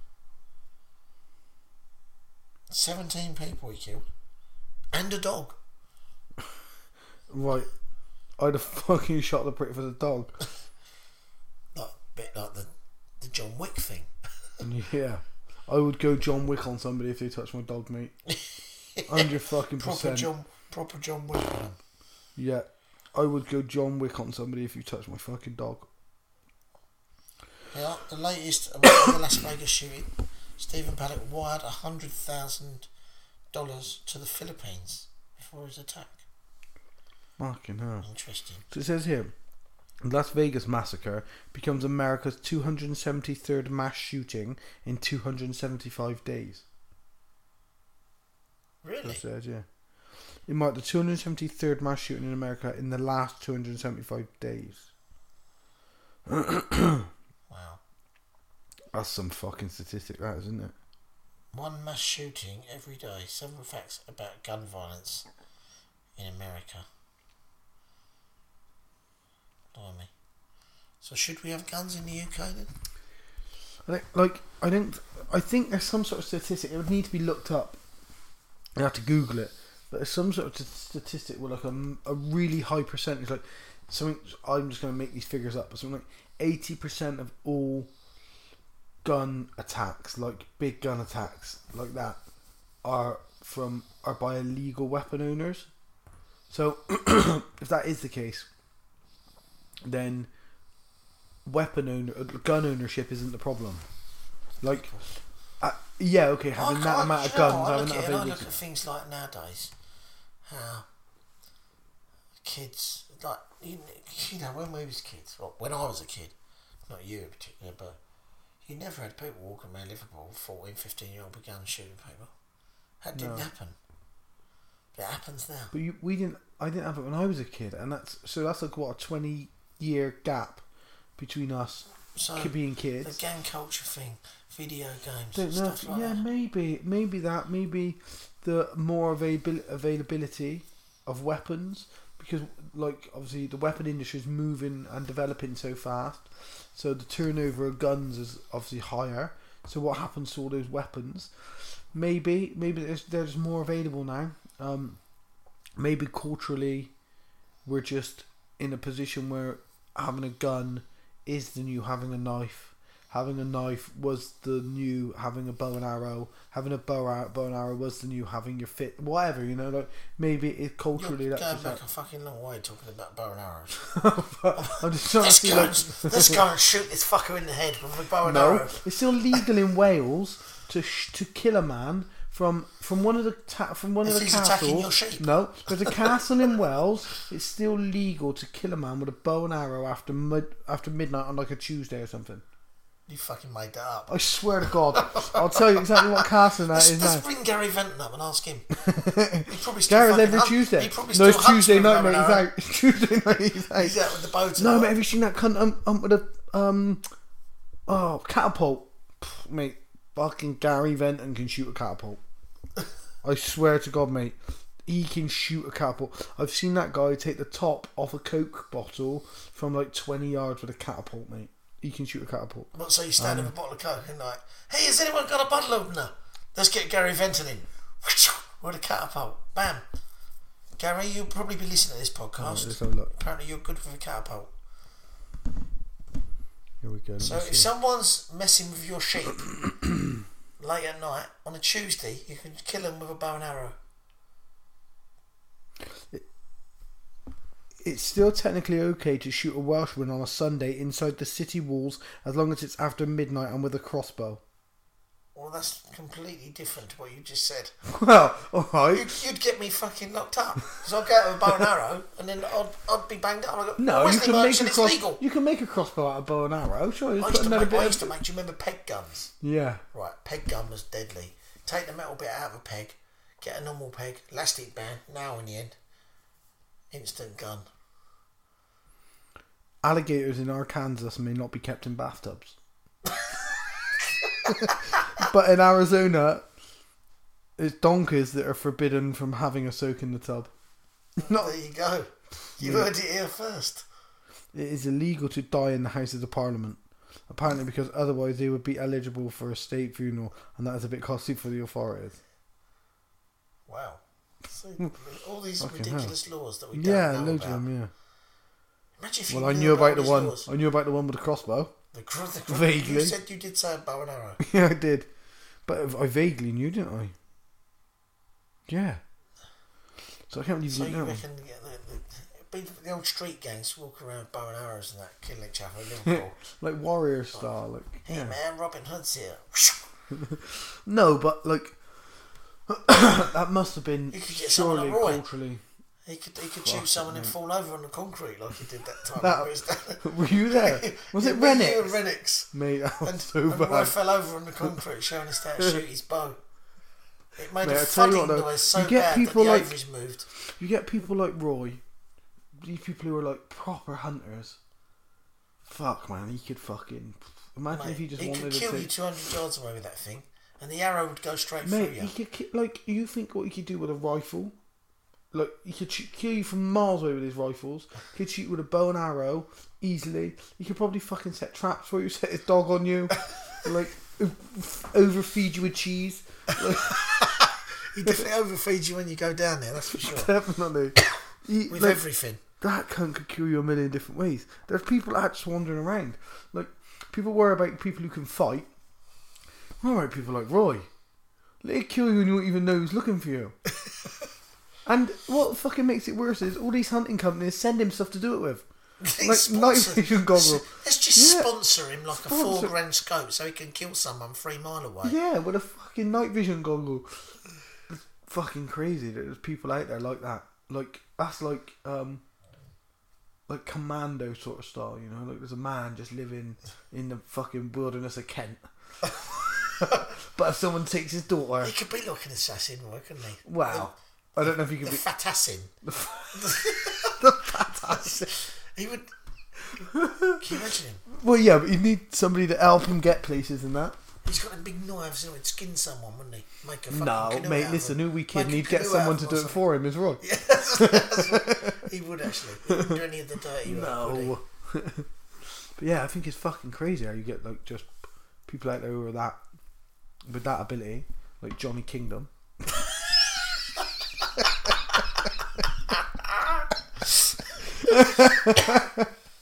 Fuck, whatever happened to Johnny Kingdom? He got in trouble. Did he get in trouble over that white stag being shot, or that big no, the big red stag getting shot or something? No, he's probably been done for being a paedophile or something. I don't know No. what So I'm nowadays. pretty sure I'm still waiting for Bruce to get. There was a big a big red stag down like near the Mendips or Somerset somewhere, and the rumor was that he he let someone shoot it for ten grand or something, like a really famous snag. And uh, let me see if I can find it. And I don't think he's been seen about on TV since that rumor. Um, Maybe it was the one that Roy wanted, so Roy put a, a hit out on him. confronted poacher over emperor's death. I think the emperor. That's what they called this this thing. Apparently, he confronted a poacher.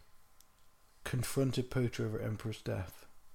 Yes, they claim that he confronted a suspected poacher shortly after seeing the Exmoor emperor lying dead in a foggy field.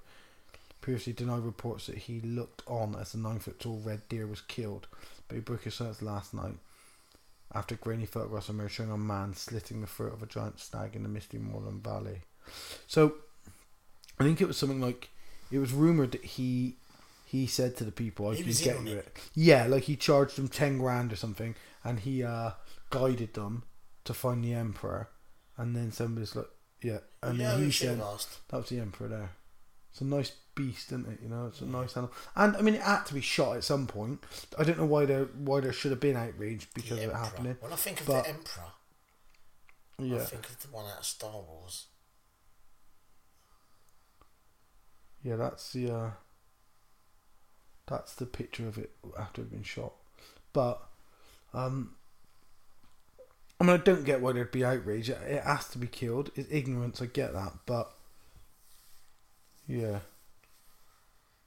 So yeah, that was um Johnny King. I, I didn't really hear of him much after that, to be honest. Johnny Kingdom. Yeah. Which is just as well. Give away the star. He give him away, didn't he? That's what he did. Give away the emperor. He give up the emperor. Fucking give it the been emperor. frowned upon now. Won't- will it- He's they not getting any more TV work because They of that. won't settle for that in, in Exmoor, No. mate. Not up Exmoor, mate. Won't settle for that. Don't fucking give it the Emperor, mate. no one could give up the emperor. Not an Exmoor, mate. No Not way. without consequences. fucking consequences for him. So yeah, that's what fucking uh.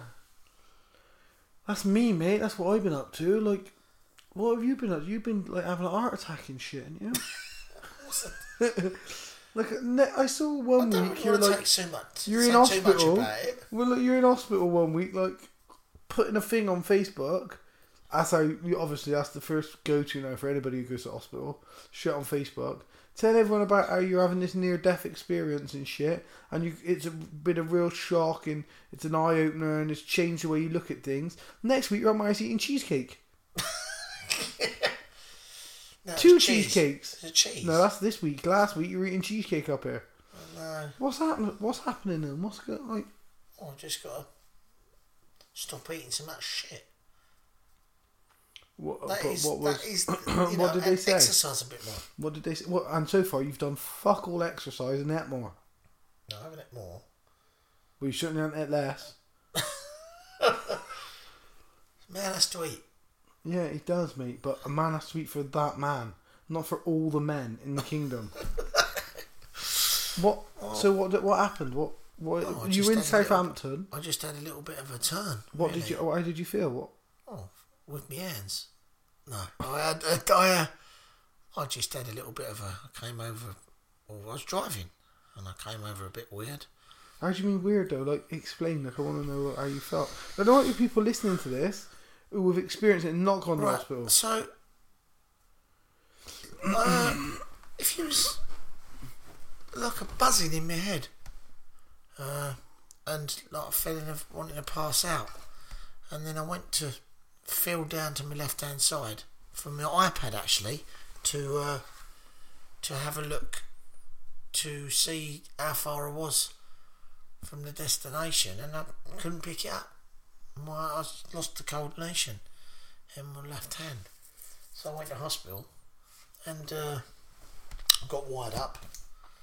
And uh, while I was in hospital, it happened again. Around about this happened first of all, it happened about eight o'clock in the morning. Then about twelve, it sort of happened again. And I came over all weird again. So again, they wired me up again, and they took bloods and everything. And it got to uh, about six or seven o'clock at night and I was still in there. And uh, my sparrowhawk was hungry in the van. So I took all the stuff off and went out and fed it and then decided to discharge myself. So what did they say though? Uh, they just said it's not a good idea to do that. No, you fucking melt. What did they say about what was the cause of it? What did they think was going on? They they said you could be having a TIA. A TIA. It's like a people have a TIA sometimes leading up to a stroke.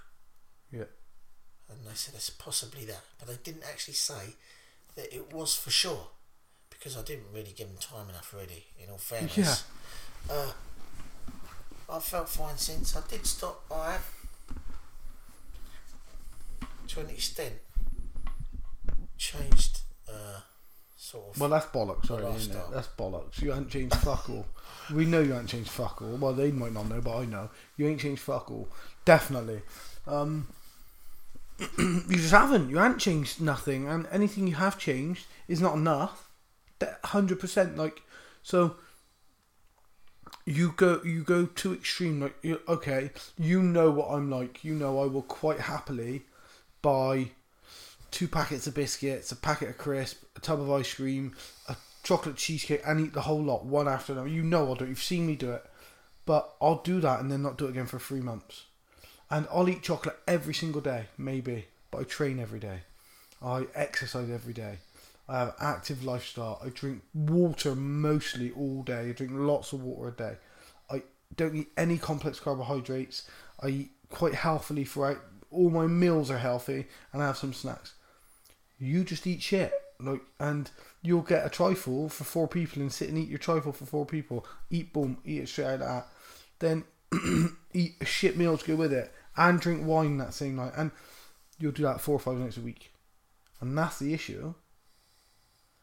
Not, not that you're doing it every now and again. You should be able to just eat what you want every now and again, and then you'll do. You'll go from that to, I know I'm eating good now, and you'll eat literally white rice and fish twice a day, and a thing of pineapple. All that's it. That's it. A bit of it, and you'll do that for three weeks, and it's too extreme. That's too much of an extreme. It's, and I've said this to you many times. You're it's complete lack of knowledge and ignorance around nutrition. It's exactly what it is. Like white rice and fish is not necessarily good for you. It's not bad for you, but it's not necessarily good for you. And if you're just eating white rice and fish, Is it better than two Whopper XLs? yeah, definitely. but you're not. All you're doing is you're you're bettering a bad diet. You're not making a bad diet a good diet. So it's a lot better for you than that. But there's nothing. There's not enough in white in fish and white rice to sustain your body for the output that you want to do.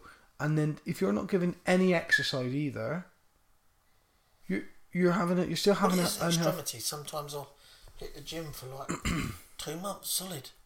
Train every Yeah. single day. Yeah. And then I Won't go, go past the years. KFC, take an inhale some like chicken, then I train again for another three months. Yeah, and that's the thing with you. That's the extremity you got to get out of. Like I will. The only time I'm extreme is if I have a fight coming up and I need to make weight. That is it. That's the only time I'm extreme. Okay, I don't ever eat. Look, I had potatoes this weekend because I had a roast dinner. I've had two roast dinners in 2017. That's it. Two roast dinners. So potatoes, I've probably eaten potatoes no more than four times in the whole of 2016. I don't know if I've even eaten rice in 2016. I definitely haven't eaten pasta. Probably haven't ate pasta for two years. Um, bread, I've probably ate three times in 2017. You'd be shit going out for an Italian meal somewhere, wouldn't you? I don't go for Italian meals. don't go out for Italian restaurants, mate. If I go to an Italian, I will have to start. I usually have calamari, and then for main, I usually have like a steak or a nice piece of chicken or something. I don't go to Italian restaurants because I don't eat pasta, don't eat bread, so I don't go to Italian restaurants. I fucking love lasagna. I love garlic bread. But don't. And if I was going to, I would. If I if somebody's like, if say it was your birthday and you're like, I'm going to an Italian, I would go and I would maybe have a lasagna or something. And then if I never had a lasagna again for six months, it wouldn't even bother me. And I love it. I fucking love lasagna. I love Winners potatoes, mate. Dauphinoise potatoes. Winners potatoes. Mate, honestly, I love Dauphinoise potatoes. Don't eat them. I love them. I don't eat. Do you know what my favourite thing to eat is in the world? Toast with butter and jam. I haven't had toast with butter and jam for at least a year. Because although I love it, it's not it's not good for me. Toast no- with butter and jam. Yeah, mate. Oh, And I'll buy. So once I, oh, I used to make weight for a fight. Since I made weight, I'd come home here and I'd have granary bread, thick sliced, with so much butter that it made the, the plate or the counter wet, and uh, jam on the top, and I would eat the whole loaf one slice after the other. Put two slices in, as I'm buttering them, put the other two slices in, and I'd eat the whole lot. And then I wouldn't eat So bread cut again till the next fight. You'd be 70 kilos, and then by the time you got in, you'd be 80. Yeah, usually about seventy nine by the time I go back in and fight. So, yeah, your your your issue is that you don't you don't know how to live a healthy lifestyle.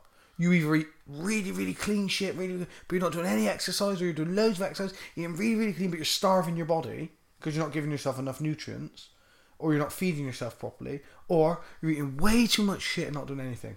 You need to find the balance where you're eating exactly what you want to eat and training and having a healthy lifestyle. but you can't. Am I wrong? Not really. No, I know I'm not wrong because I know you. But what are you going to do? Wait until you have a fucking stroke and then put a message on Facebook and get the sympathy again? Let me tell you something, mate. All those cunts on Facebook, myself included, who post all these fucking, oh, mate, sorry to hear that. If you need anything, uh, they're all the cunts who are also going to fucking say, RIP Nige, can't believe you're fucking gone, mate. Fucking, uh, uh, uh."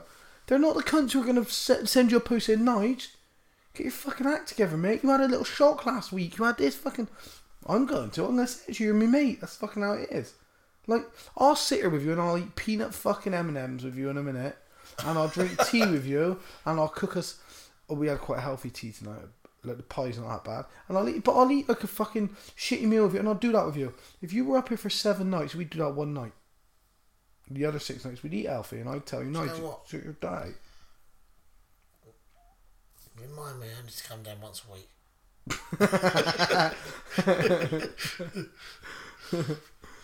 Yeah, but... do you- Because no, I actually don't want to look like John Candy, alright? well, too fucking late? no, and it's not aesthetics. Fuck the aesthetics of how you look. I don't fucking look bad.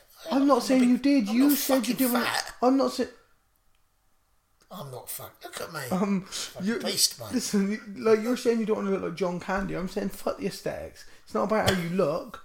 It's about what's going on inside. Like you, people say this to me all the time because of how I eat. They're like, oh, excuse me. People are like, oh yeah, but you got to have a treat. You got to have fun. I'm like, yeah, no, I do. Like, oh well, yeah, it's not that. Oh, it can't be that bad for you.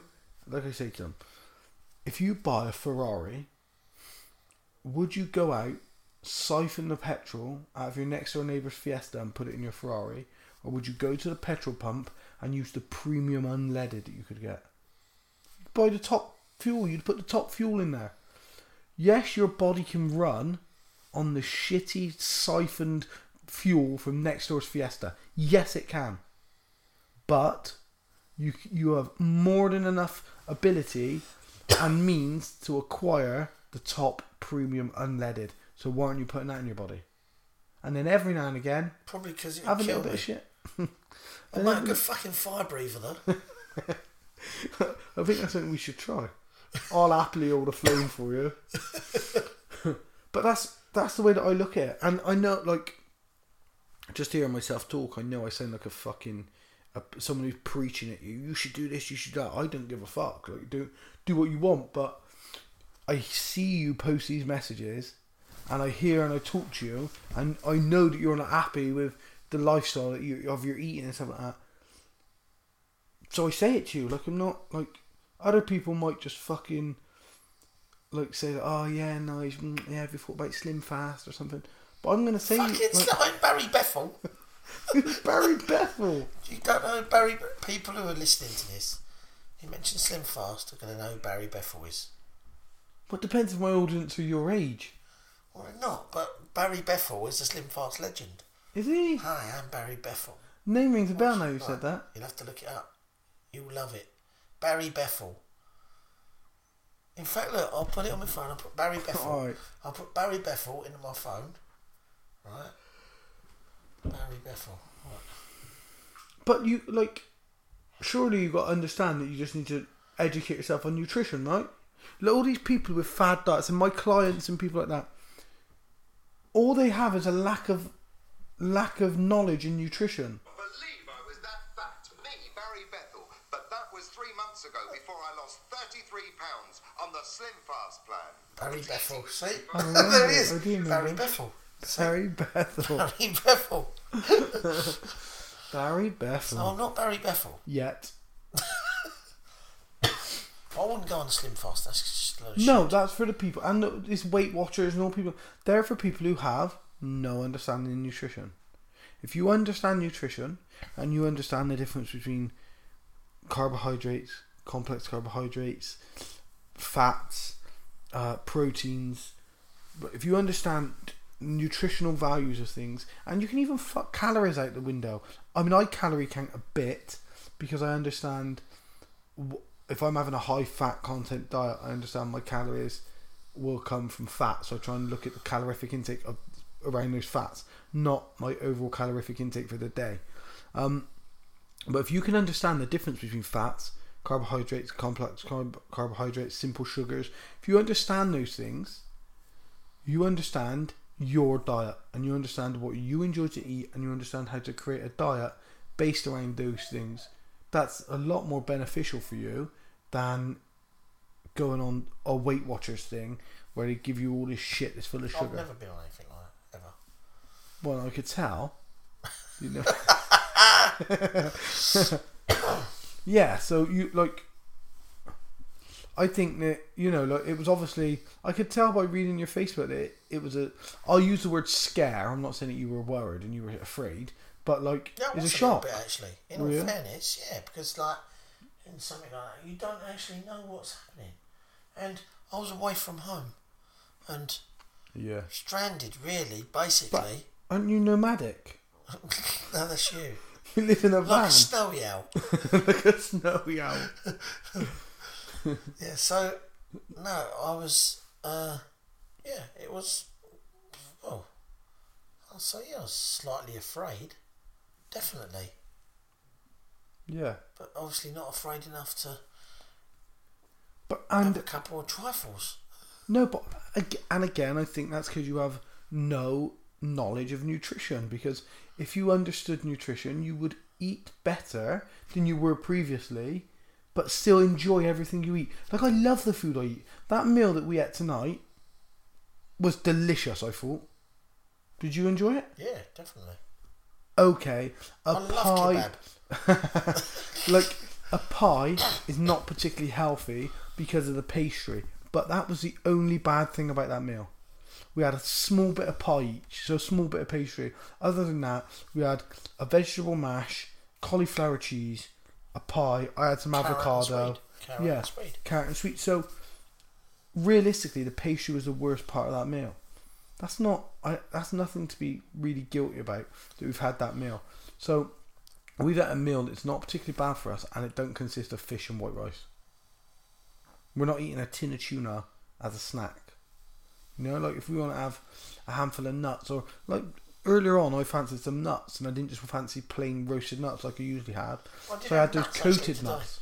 I had nuts, mango, like dried mango, Yeah. sultanas and nuts. It was quite nice. Yeah, it will did be. eat a fucking great bag of them, which is, you know. Yeah, that's the thing again. See, overindulgence. so yeah, I mean, I think that's the main thing, mate. It's just nutritional knowledge.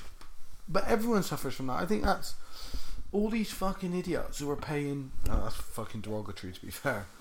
To call everybody idiot because they're not idiots. It's just lack of nutritional knowledge. But all these people who are investing in Slim Fast and these shake things and stuff, all, most of them are because they have no nutritional knowledge. If they could just get the knowledge, Well, I think I could actually live on peanut butter milkshakes. oh, 100%. 100%. Or Oreo ones. Yeah, one. I could, I could quite easily live on them. Oh, I, I'm 100% willing to try. Where are those milkshakes from by. Where do we watch Jersey Boys? Uh, oh, Ed's Diner. It was in Soho. Diner in Soho.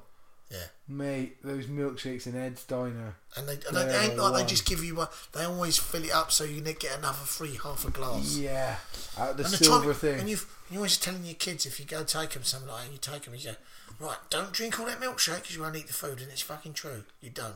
You have one in milkshake, it fills you up. Mate, those Well, it are actually fill one. me up, but like, Those milkshakes are absolutely the one. yeah. Honestly. We can have one of them there. They do them in places like creams there and that, don't they? Yeah. Not that I spend a lot of my time in creams, I just know.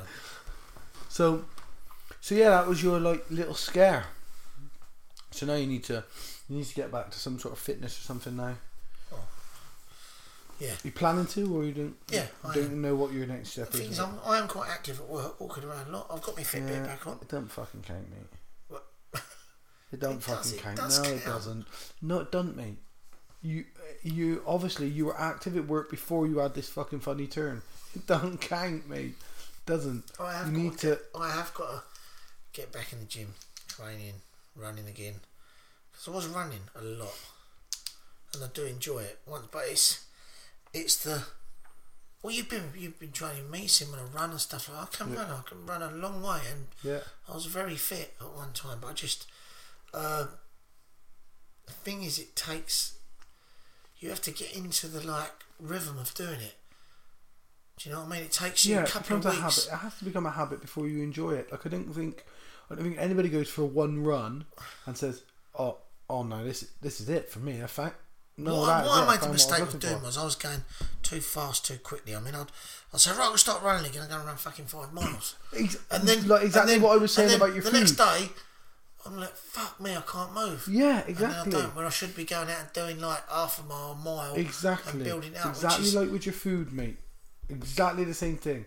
Massively overindulgence and then fuck it off. No, I can't. Same. You eat so much shit that you can't because give it I up used and do. good.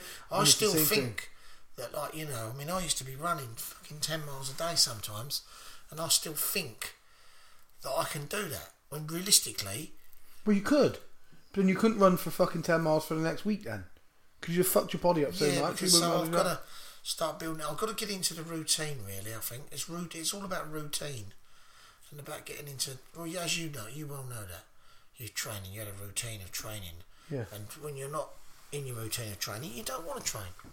No, I always want to train. Um, what the hard thing for me is getting back into the routine. Not because I don't want to train, but because um, it's hard then because you've filled the, the times that you do train, you filled that space with doing other stuff. So now training has to come with compromise. As where before there was no compromise. exactly yeah, compromise, and it's and it's difficult sometimes because I get in, I'll, I'll get up five o'clock in the morning, go to work, get in five o'clock in the evening. I think fucking, hell, I want to sit down. Yeah, I don't think, oh fucking hell, let's get out and get up the gym and do something. I don't. I'm not thinking like that. Maybe if I did it, when I went back to training, I was up fucking again. Like I say, I'll go to extremes.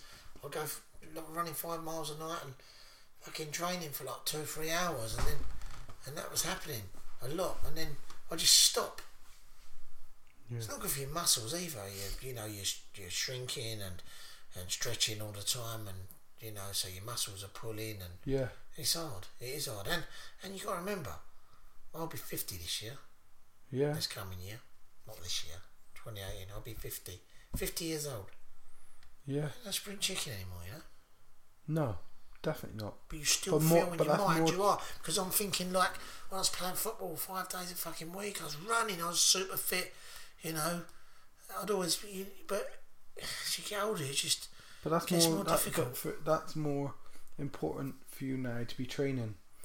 I'd say that makes it more important for you to be doing something. Um, because the work that you put in now will hopefully help you be healthier for longer. You know, just like doing that, getting some running in and doing some jogging, or so you've ran one day and you don't want to run next. Get a skipping rope. Do five three minute rounds skipping. That's fifteen minutes of exercise. It's just fifteen minutes of exercise more than what you've done if you hadn't skipped. And the next day, just shadow box. Shadow box for 25 minutes, just moving around your garden, moving around your front room. Just do something. Do some press ups, do some sit ups, do, just do something. And then, as long as you do it every day, the day that you don't do something, you'll think, oh, I feel like doing something. And just catch yourself going out to put the kettle on on your Sunday cheat day and having a little shadow box in the glass in the glass of the patio doors just because you haven't done anything but your body I'll wants do, you I'll to. do that anyway. Yeah, but I mean for longer than like a second before you're out of breath. Well, two or three seconds that is. Yeah, so like just and that's how you it happened. And eventually the Walk week up the stairs instead of pissing in the sink. That Yeah. of thing. That's a joke, everyone. By the way, if you're coming round well, for was some, fucking want open. some It just washing up. in my house. um, yeah, I think. Uh, yeah, like, and then it just becomes the next week you end up doing. Well, fuck me, I'm doing six rounds of skipping. Fuck me, I- I've walked up the stairs twice. Yeah, So so I I walked think, down them. I haven't emptied my colostomy bag into anyone's sink this week.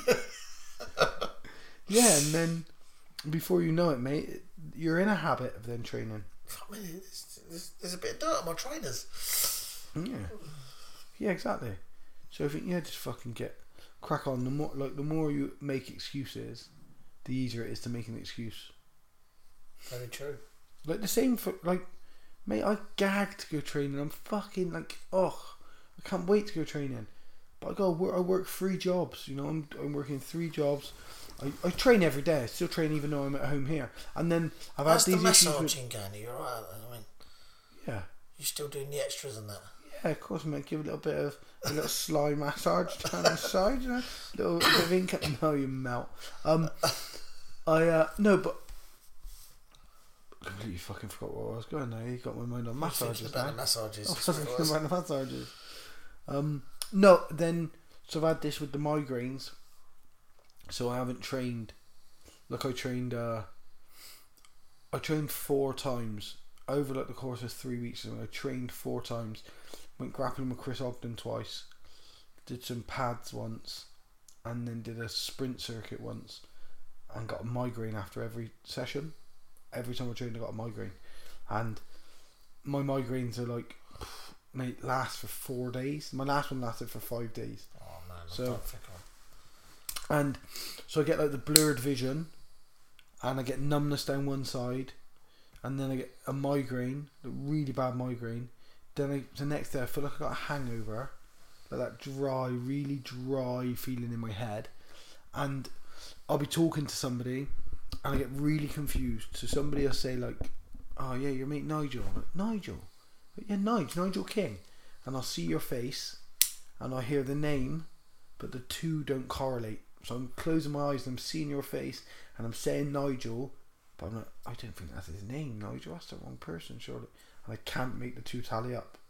And uh, I get the same with like, I'll be talking to you, we're having a conversation, and I find it very hard to, to stick with the conversation.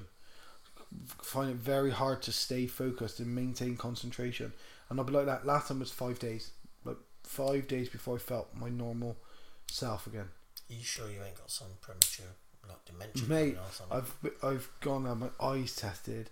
I've had an MRI scan. Doctor says sounds exactly like migraines.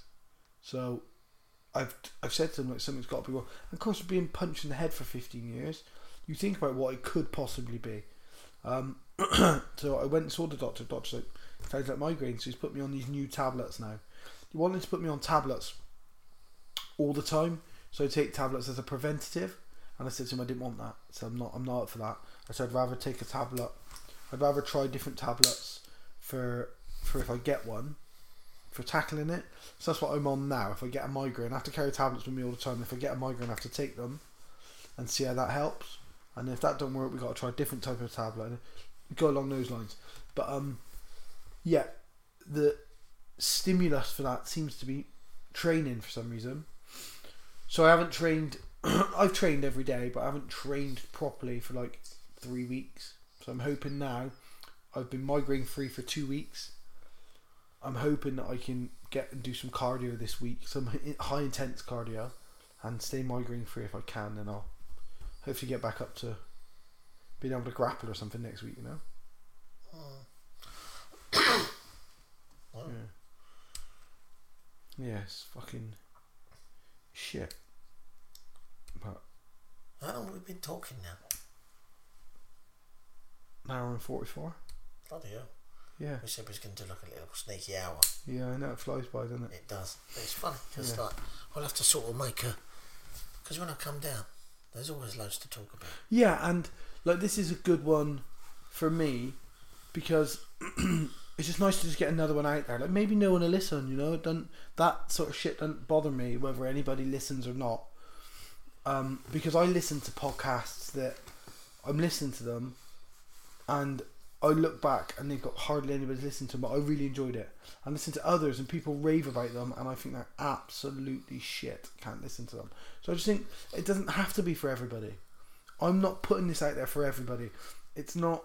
it's not. I, I think I've got a message. Everybody should listen to this, and that's. I don't care. Like I enjoy sitting down and doing this, and recording it, and I think that uh, you know I can learn as much from this as as I can.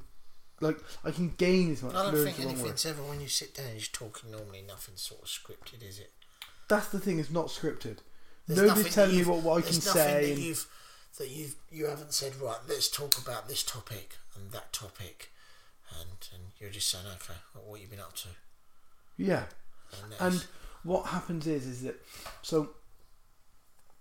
I think that you meet people, and you can be quite friendly with them and know them quite well, and you know see them a few days a week, and they, and they have an impression, a persona, they they build up a, a, an image of who they think you are, and then they listen to something like this and they're like, "Fuck," he's like, actually, it's he's, he's completely even more of a prick than I thought. Exactly, yeah. Which is what people will think about you, Nigel. But, um, but yeah. So and then people can say, "Fuck, man!" He, like, oh, he does think because I have I have friends and I don't have any. I No, never fucking talk to them about know. politics. Oh, I ain't having that. I've got, of friends. ain't No, I said having- loads. no, I ain't just said I got friends. Um, yeah, me and but plural. It was plural. You're right. Um, yeah. So I have friends who I've known for a long. I don't have any sort of political discussion with them, or I don't talk about gun crime, and I don't talk No, about have anything. spoke about you know, gun crime. yeah. So I'll have these conversations with you, and people who know me might just think, "Oh, I'll chuck Wes's latest podcast on. I've not listened to one before. Put it on," and they might think, "Fuck." He completely agrees with all of my sentiments. I never knew that about him because I've never had that conversation with them. Or, or actually, he's a proper dick. Yeah. Which boom, like that's you put yourself out there. If that's what people want to think about me, but, like that's what you have to think. Like I can't, I can't.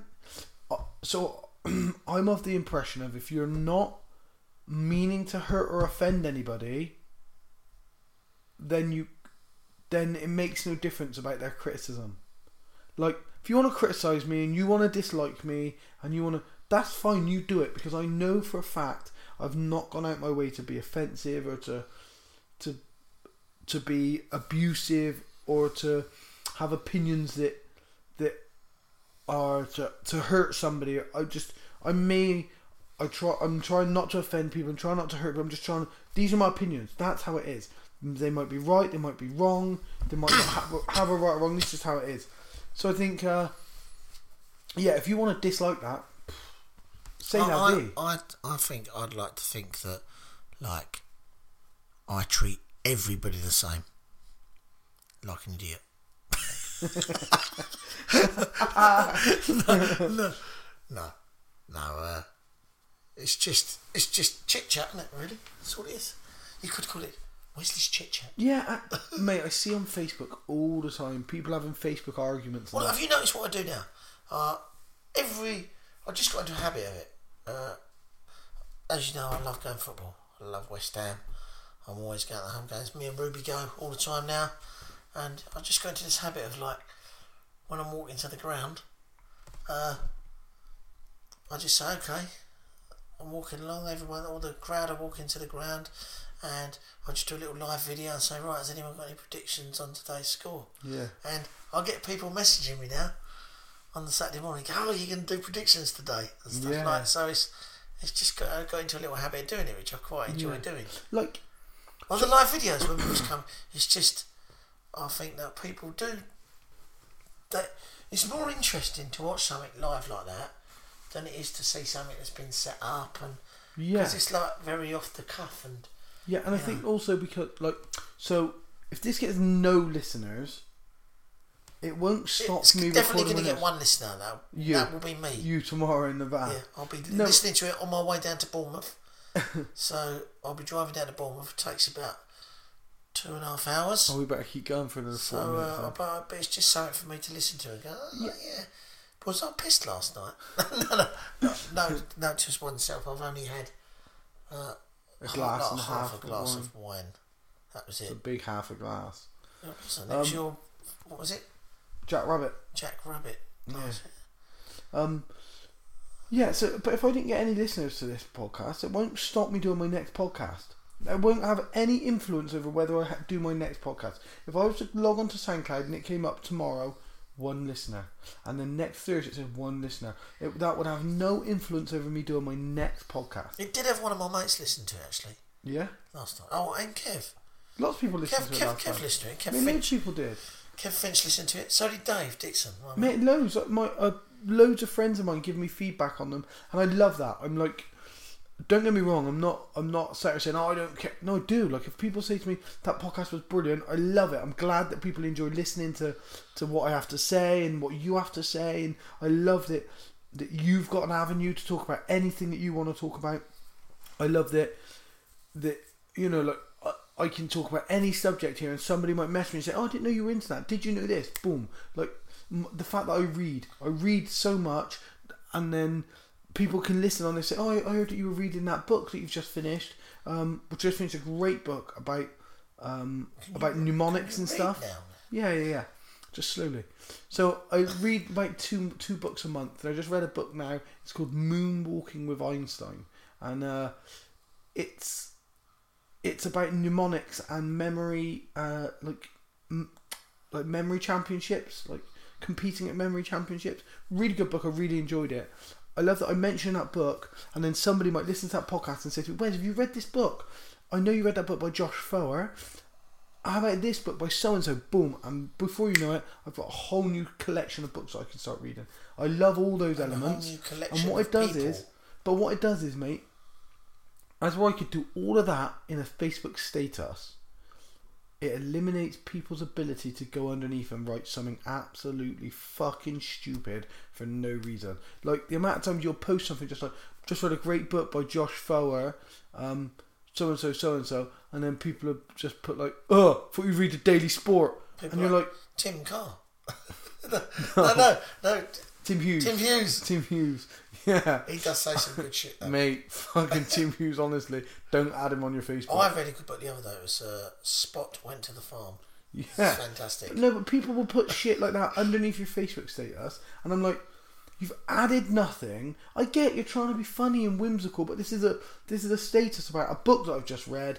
I enjoyed it, like, t- and you've gone and even put, oh, thought you'd only read Daily Sport. Like, no, nobody's Don't sat the home rolling around on their chair. Don't read. No, look at the pictures. Look at the pictures. But but do you get what I mean? Nobody sat around rolling off their chair thinking to themselves, "Oh, it's fucking brilliant." He said, "Listen, love, come and have a look." Not ringing their mate. Look at the his face. That's not happening. So this eliminates that side. This eliminates the need for interaction. Let's say. I'll tell you what though, wouldn't it be interesting? Grab this.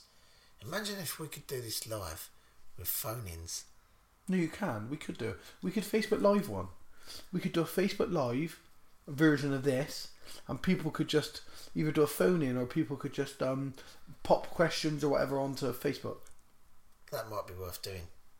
Maybe. Maybe yeah.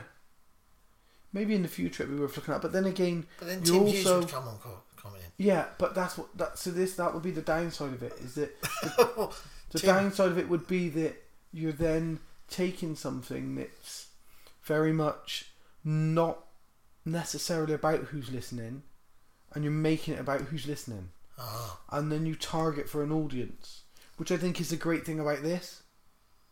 there is no target audience for it. No, it's it is So who what it is. It's it? two fucking idiots sat in a house talking What do you mean fucking absolute fucking shit. What do you mean Well, no, I'm an idiot as well as you. So yeah, we're just sat in a house talking absolute shit. You want to listen to it, you don't want to listen to it. You turn off after twenty minutes. You keep listening. Whatever it is, what it fucking is. Boom. That's how it goes. When I think maybe if you put it on Facebook Live, you're sort of forcing it upon people and then like I'll, I'll, I'll advertise that we've done this onto my Facebook. If people want to go to the link and download it and listen, they can. It's not on their live. They click on it, they start watching, pff, turn that off. You know, so I think that's the beauty of it. Is that it's two fucking idiots just talking shit. If it's for you, it's for you. If it's not for you, it's not for you. So what? Like I've got some of the guests that I got lined up are so diverse. Like people who literally I've spoken to and they've got one thing about them that I want to talk about.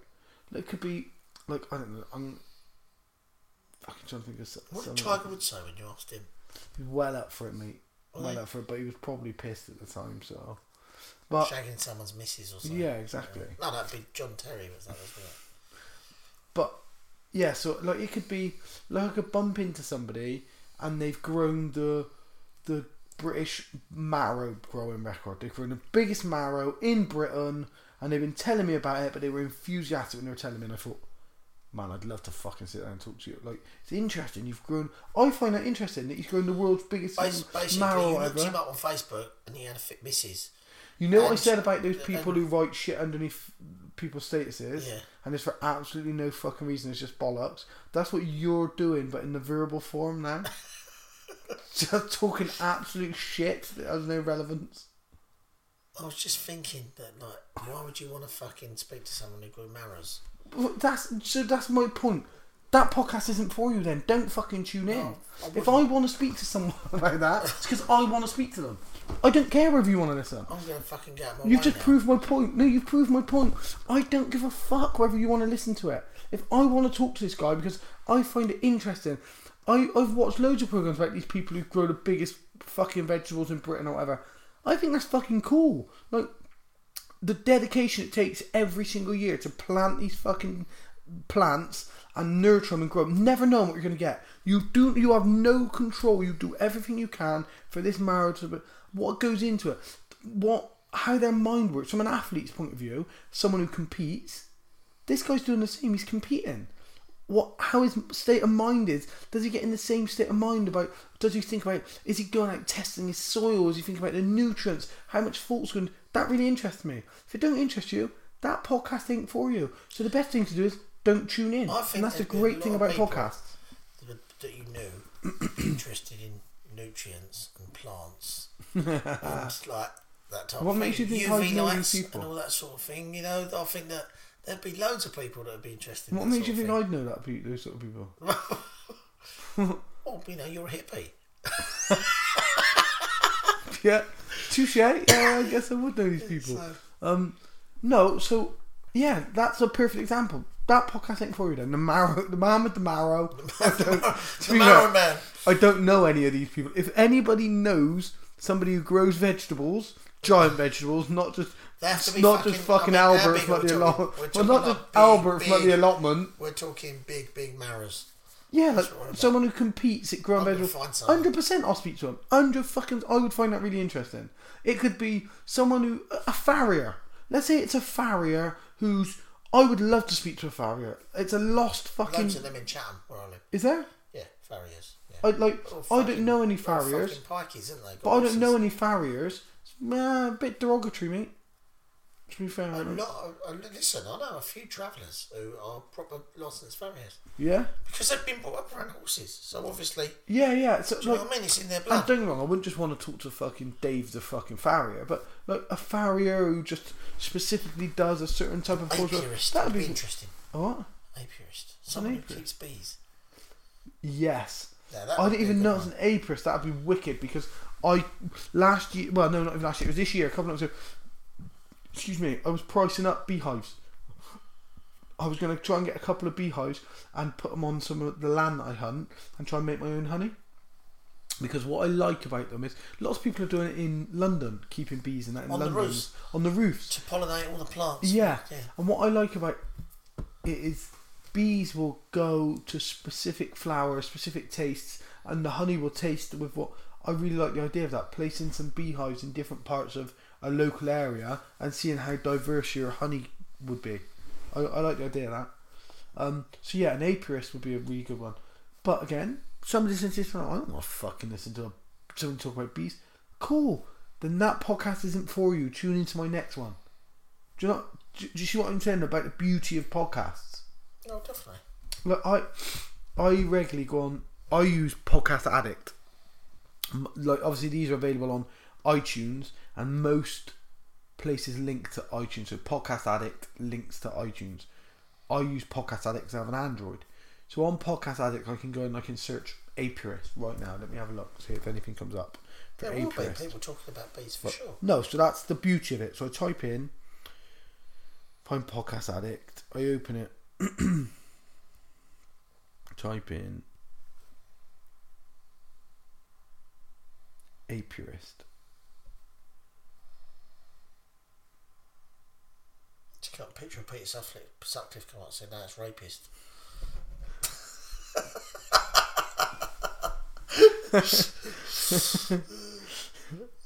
How do you spell apiarist? AP. U R I S T. That's like You're searching for it and nothing's coming up, but you know if that's Talking definitely how you spell it. books you're reading you can't spell apiarist. Well, I haven't read a book about it.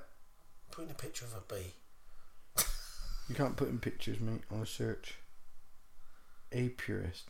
Ah, a purist. It's not a purist. Uh, do, do you know how? Do you know how the word a purist is defined? No. A purist is a fancy word for beekeeper. there you go. Fancy, Fancy that. fancy. Um, right. Let's see. So you could type it in.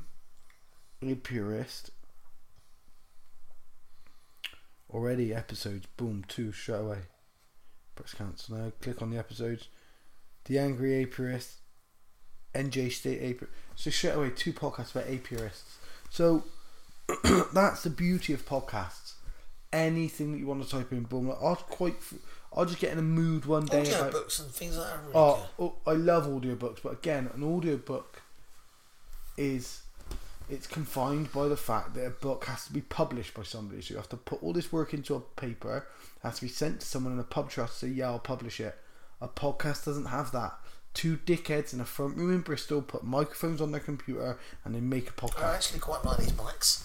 Let me just explain to people listening that what is these mics? We can just Oh, tell them what they are and you can just they can look at them They're on blue, the but they they remind me. blue snowballs. They're blue snowballs, but they remind me personally of War of the Worlds. Yeah, that's exactly There what you it go. reminded me of. That's what it reminds me of. Yeah, that's a Or, reference. or the or the or the them things in Battlestar Galactica. Yeah, these are references for the older listener. to be fair, The retro listener. to be fair, I don't Say think the this retro listener. this is one of those podcasts that's probably not for the younger listener. To be fair, it's been full of absolute tripe. Nothing short of a very poor two Ronnie sketch that never made it past the editing room floor. Bit of a pilot. I don't think either of them were pilots. One, I know I quite like this mic. I've Yeah, never nice. seen my podcast. but I might actually bring my mic down. Bring it. It's the same company. Blue. It You've is. got the Yeti. yeah, that's the one. Yeah, The you've got the Yeti. Yeti. These are so I bought these because they had good reviews, and I'm really happy with them. I re- and I use something called Voicemeeter to run two mics into it. So I run that into Voicemeeter, and then I record with something called Audacity.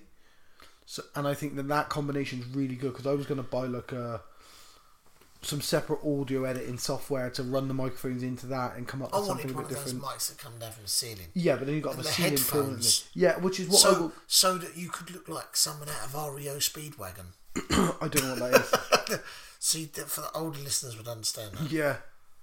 it looks really cool to have the headphones on and the Um, No, but uh, that's the so that's that will be that will be along the lines for me. So when I was going to build my spare room into a studio, a podcast studio, um, I was going to have that. I was going to have like put a proper mic system Is that and before it was used for storing all your paragliding gear? Yeah, exactly.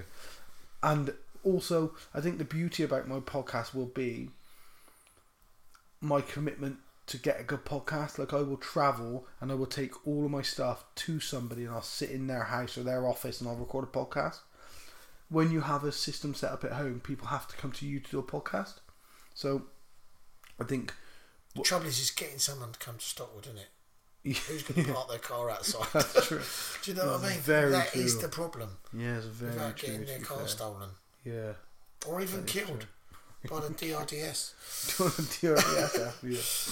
Yeah, so that's gonna be, that's the beauty of, of my podcast. So hopefully, is it because I will go to whoever it, whoever is in line. I'll go to them, and I'll record at their place if they can if they can, like If they've got any electric. if they got somewhere quiet where we can sit and sit and set it up. Then yeah, got the electric.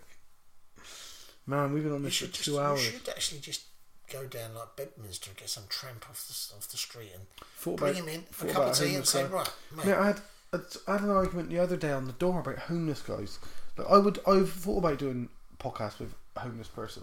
I know a couple of homeless people from working the door. I know a couple of homeless people who pass by and I talk to them and I give them some money and stuff. And I gave someone some money the other night, and uh, yeah, mate, he said, and they asked, he asked a young student, 19 this kid was, asked him for some money. He's like, no, I haven't got any money. And uh, he said, I haven't got any change.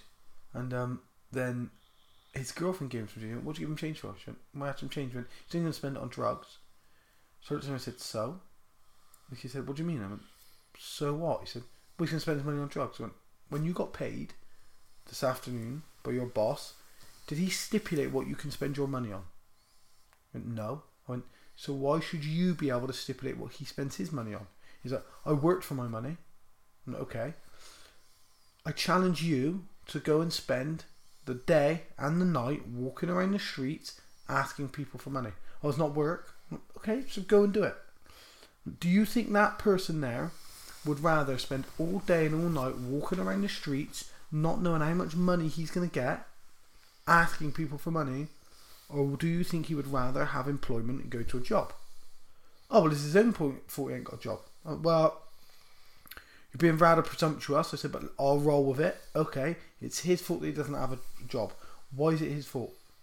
Well, he's on drugs. Okay, so he's got an addiction. I said, so an addiction is an illness. I said, so is it his fault that he's got cancer as well? I went, oh, well, no, it's different. It's not different. Said, he's got an illness.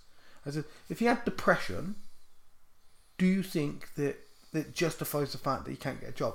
Um, well, I said, well, he has addiction. It's an illness. He can't get a job because of his addiction. I said, now, let's say this guy really, really wants a job. Yeah, he could get a job. Okay. You own a business. Are you going to employ him? No. Why aren't you going to employ him?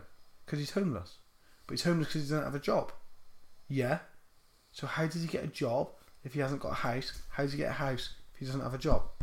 Oh well, there's places he can go to help them. I was like, where? Where are these places that he goes that will help him get over his addiction, get a job, and give him a house?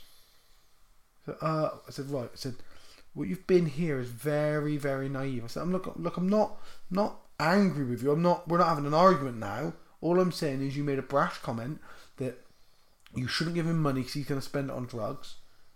And I've just said to you, why should you dictate what he spends his money on? I said, would you have too much pride to walk around the street in the rain asking people for money in shoes with holes? Yeah, of course I would. I went, right. That's a man. That there is a man. He was born the same way that you were. Possibly raised in exactly the same way that you were. What makes you think that he didn't have too much pride to do that? Well, I don't know. I said exactly. So imagine how painful it must be every day for him to walk around the streets asking people for money just so that he can take drugs when he was a man who had exactly the same pride that you have at 19 years old. He's like, oh, well, I just think that he should go out and there's got to be a way for him to find a job. And like I knew, like I know that I'm, I wasn't trying to, I wasn't trying to, to educate the guy. I wasn't trying to teach him. I wasn't trying to be like a, um, I don't know what the word is. Like I'm not like like it, it annoyed me and I thought you're so you're so naive that just maybe you haven't seen it from this point of view. And I'm not trying to tell I'm not trying to give you that point of view. So it changes your mind and you suddenly the world's brighter and you see things differently. Just that's how I see it. You see it another way. Perhaps if I hear the way that you're seeing I'll understand you more. Perhaps if you hear the way that I see it I'll, you'll understand me more. Vice versa so I could tell by the end he just wasn't. It was never going to change. It was a right wing attitude. But I thought to myself, that's at 19 years old. That has to come from somewhere. You're not.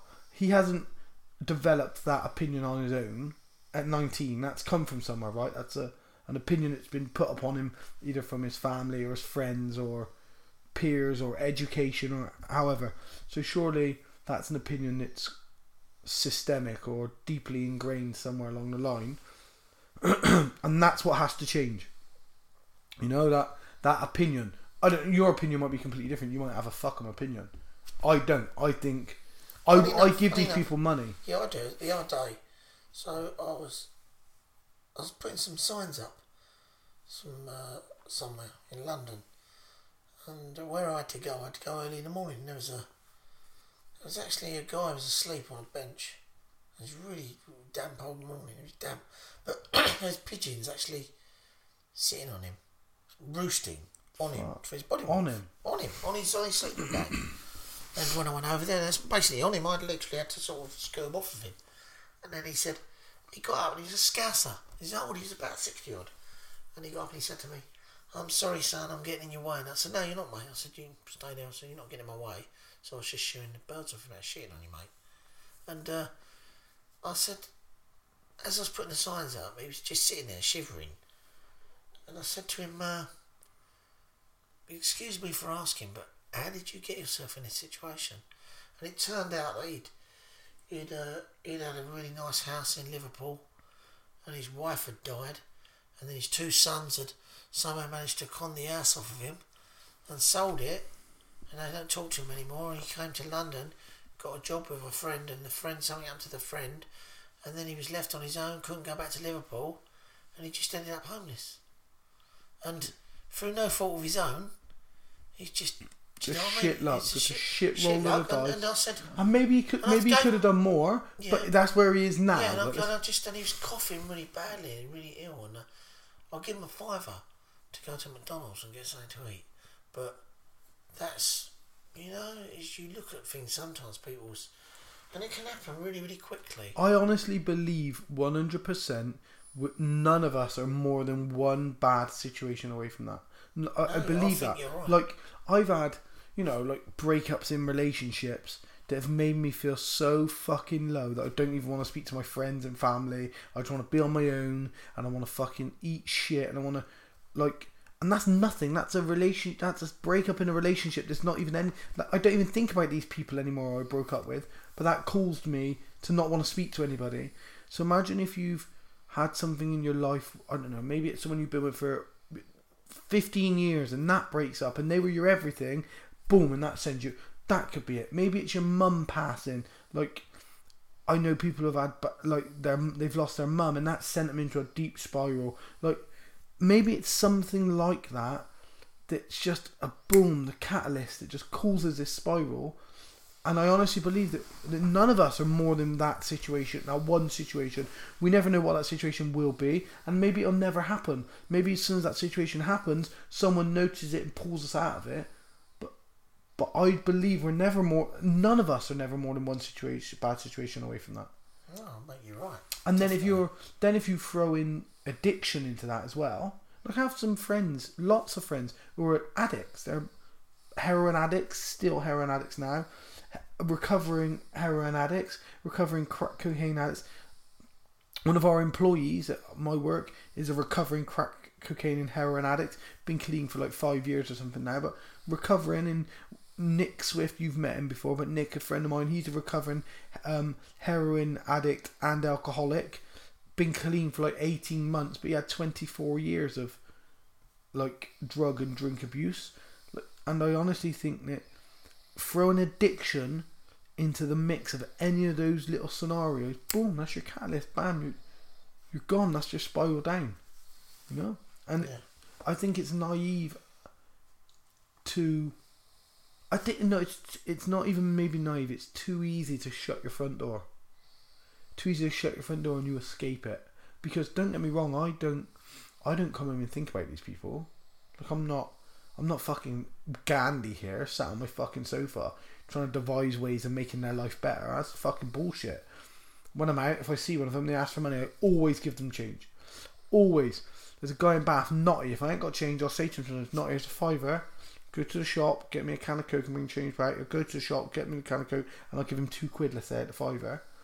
But I don't then come home and think about, oh, Naughty, I wonder what he's doing with that two pound. Wonder- No, that's bullshit for me to p- portray portray myself like that. I don't. I don't come home and think about these people. I come in and shut my door, and that's it. And that's too easy for people to do that. And once you shut your door, you don't. You don't then open up your mind. You're not opening up your mind to what your eyes are seeing. Yeah, does that Yeah, definitely. make sense? I mean, all those people were killed yesterday, and when people were injured, and we was like, oh fucking hell, blah blah blah, these poor people and stuff like that. Yet then tonight, when we was thinking about lottery, thinking about eating a steak and fucking kidney pie, we weren't thinking about them people. Yeah, exactly. It's very easy to forget. Yeah, and th- but that's even an extreme. Like, that's an extreme situation. Homelessness and people being on is not extreme. That's an everyday situation.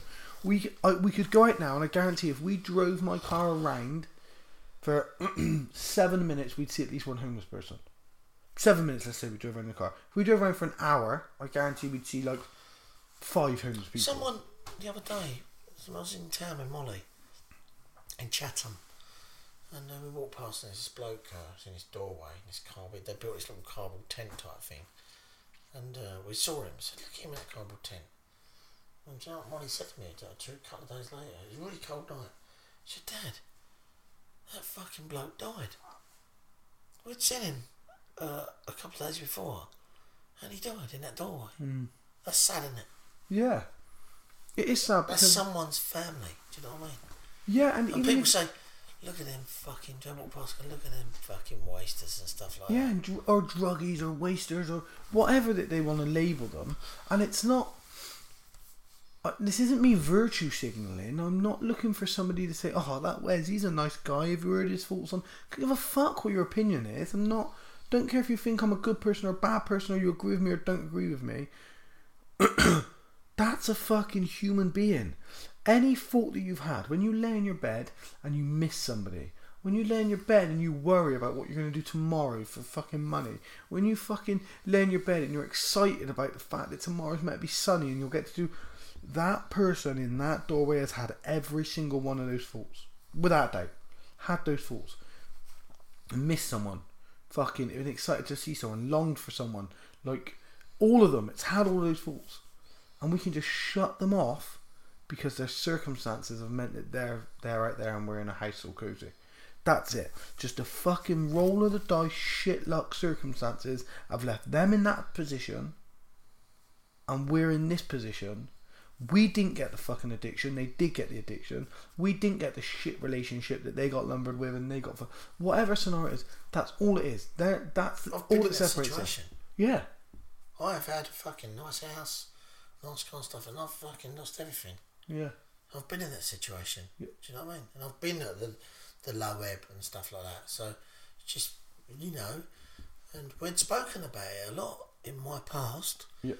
with how my life's gone over the past I don't know, five or six years and, and about saying about fuck me, you have to just keep positive and keep going forward, not fucking backwards. Because the world ain't gonna stop spinning for you. Yeah, yeah, Do you remember that? yeah, yeah. The world ain't gonna stop spinning because Yeah. you're having a shit time and and I think some people just they can't go forward. It hits them so badly they can't go forward and they Well, no, I, I tell you as well, mate. Some people believe they're going forward. Like, I believe that. So, like, these people who are spiraling down and down and down and down and down, to them, they're still perceived as moving forward because to someone who's got fuck all, and yesterday was filled with fucking seven hours of crying. If today I've got fuck all, but I only cry for six hours and fifty minutes, I'm having ten minutes better day than I did yesterday. So they believe they're moving forward. There's still something. Just their goals are different. They're not longing to be in a really nice house with a nice car, work a nice job, have all their friends. they just don't want to be where they're at unhappy. Exactly. They time. just don't want to be as unhappy today as they were yesterday. So they're moving forward still, but their goals are very different to ours, or not even ours to others. Their goals are very different to others, and the way that that that's viewed by ourselves or other people is what is what makes the difference. Let's say, or that's the label that gets bestowed upon people. Like assuming that other people want the same thing that you want. Well, really, we just want that 167 million fucking pound lottery win tonight, which we could have. I haven't checked. I'm gonna wait till the morning. Are you? That's the best way because we're not going to go to bed properly if we're millionaires, are we? No, we'll be like ordering fucking strippers and I won't. My, Cocaine my and daughter's stuff. upstairs in bed, mate. I'm not. I'm not ordering strippers, strippers, or cocaine, cocaine. and uh, Mate, let me tell you how wild I'll get. I'll be ordering a Domino's pizza and full fat coke. And to be fair, mate, I'm not even excited about that. That I've got no excitement about that, if I'm honest. I think if you won that sort of money, what would you be excited? You'd be oh, fucking too excited to be excited. I'd be excited what about the getting fuck can I spend all this money on? a studio for podcasts. You could do that. I'd get a studio for a podcast and I'd build it in the back of like a camper van. So it could be a mobile studio, all soundproofed and that. Mobile studio, but I could drive it anywhere in the country or around Europe and do podcasts in my mobile studio with my paraglider and everything in the back. studio. Imagine that. The, the flying podcast. No, I don't know about that because someone would have to fly it, wouldn't they? As well, if I'm in a like truck, I can thing, just. it's like a little pun and you're like paragliding thing. Yeah, it's a shit pun, though, mate. Even if it was paracasting. No, That's that- no, that's a pun. Paracasting. I like it. I'm nicking that. With the murky. I'm nicking that That would be the paracasting. one. I think on that note, we should maybe shut this fucker down. Yeah, I think Yeah, I think it's been. it's getting late, mate. Listen, it's been. Uh, it's been. I I enjoyed it. I don't know what other people are going to make of it, but I fucking enjoyed the last couple of hours. Um, It's again, wow. two hours twenty minutes, and I don't even feel like we've even things that I thought we'd speak about. I don't even feel like we even got to them. We didn't talk about loads of stuff that I thought we'd talk about. Not once did we mention the McGregor and Mayweather fight. Not once did we talk about Golovkin and Canelo. We haven't mentioned David Haye and Tony Bellew. Like, pff, mate, I did stuff mention West Ham. you did. That's right. We didn't mention Bristol City once. No, I know. the gate. I know, mate. We'll leave so that for the next one. yeah. So there's because Bird got Palace in the next one, so it Yeah. could be a bigger one. post Palace. Go on, but there should be like, minute. yeah, mate, be looking. Hang on a minute, what's going on here? Yeah, it'd be What's good. going on down at the gate? What's going on? You could call gate? it the podcast down at the gate. Well, uh, maybe we'll do. If you're going to come down for the Palace game, maybe we'll go watch the Palace game and come back and do one straight after, yeah, win or lose. a football one. We'll do one. Well, maybe not just a football Well, one, mate. that's sort of a football. But one. yeah, but yeah, I think we're, yeah, like I said, this is two hours twenty minutes, and we didn't touch on loads of stuff I thought we would. So, uh, like that's the great thing about not having it scripted. You know, I, you have little things in your head like, I wonder if we're talking about that, and we haven't. So, I enjoyed what we did. Thanks again for doing it, mate. Uh, we'll uh, yeah, we'll catch up again on the next one. Latest people. Take it easy.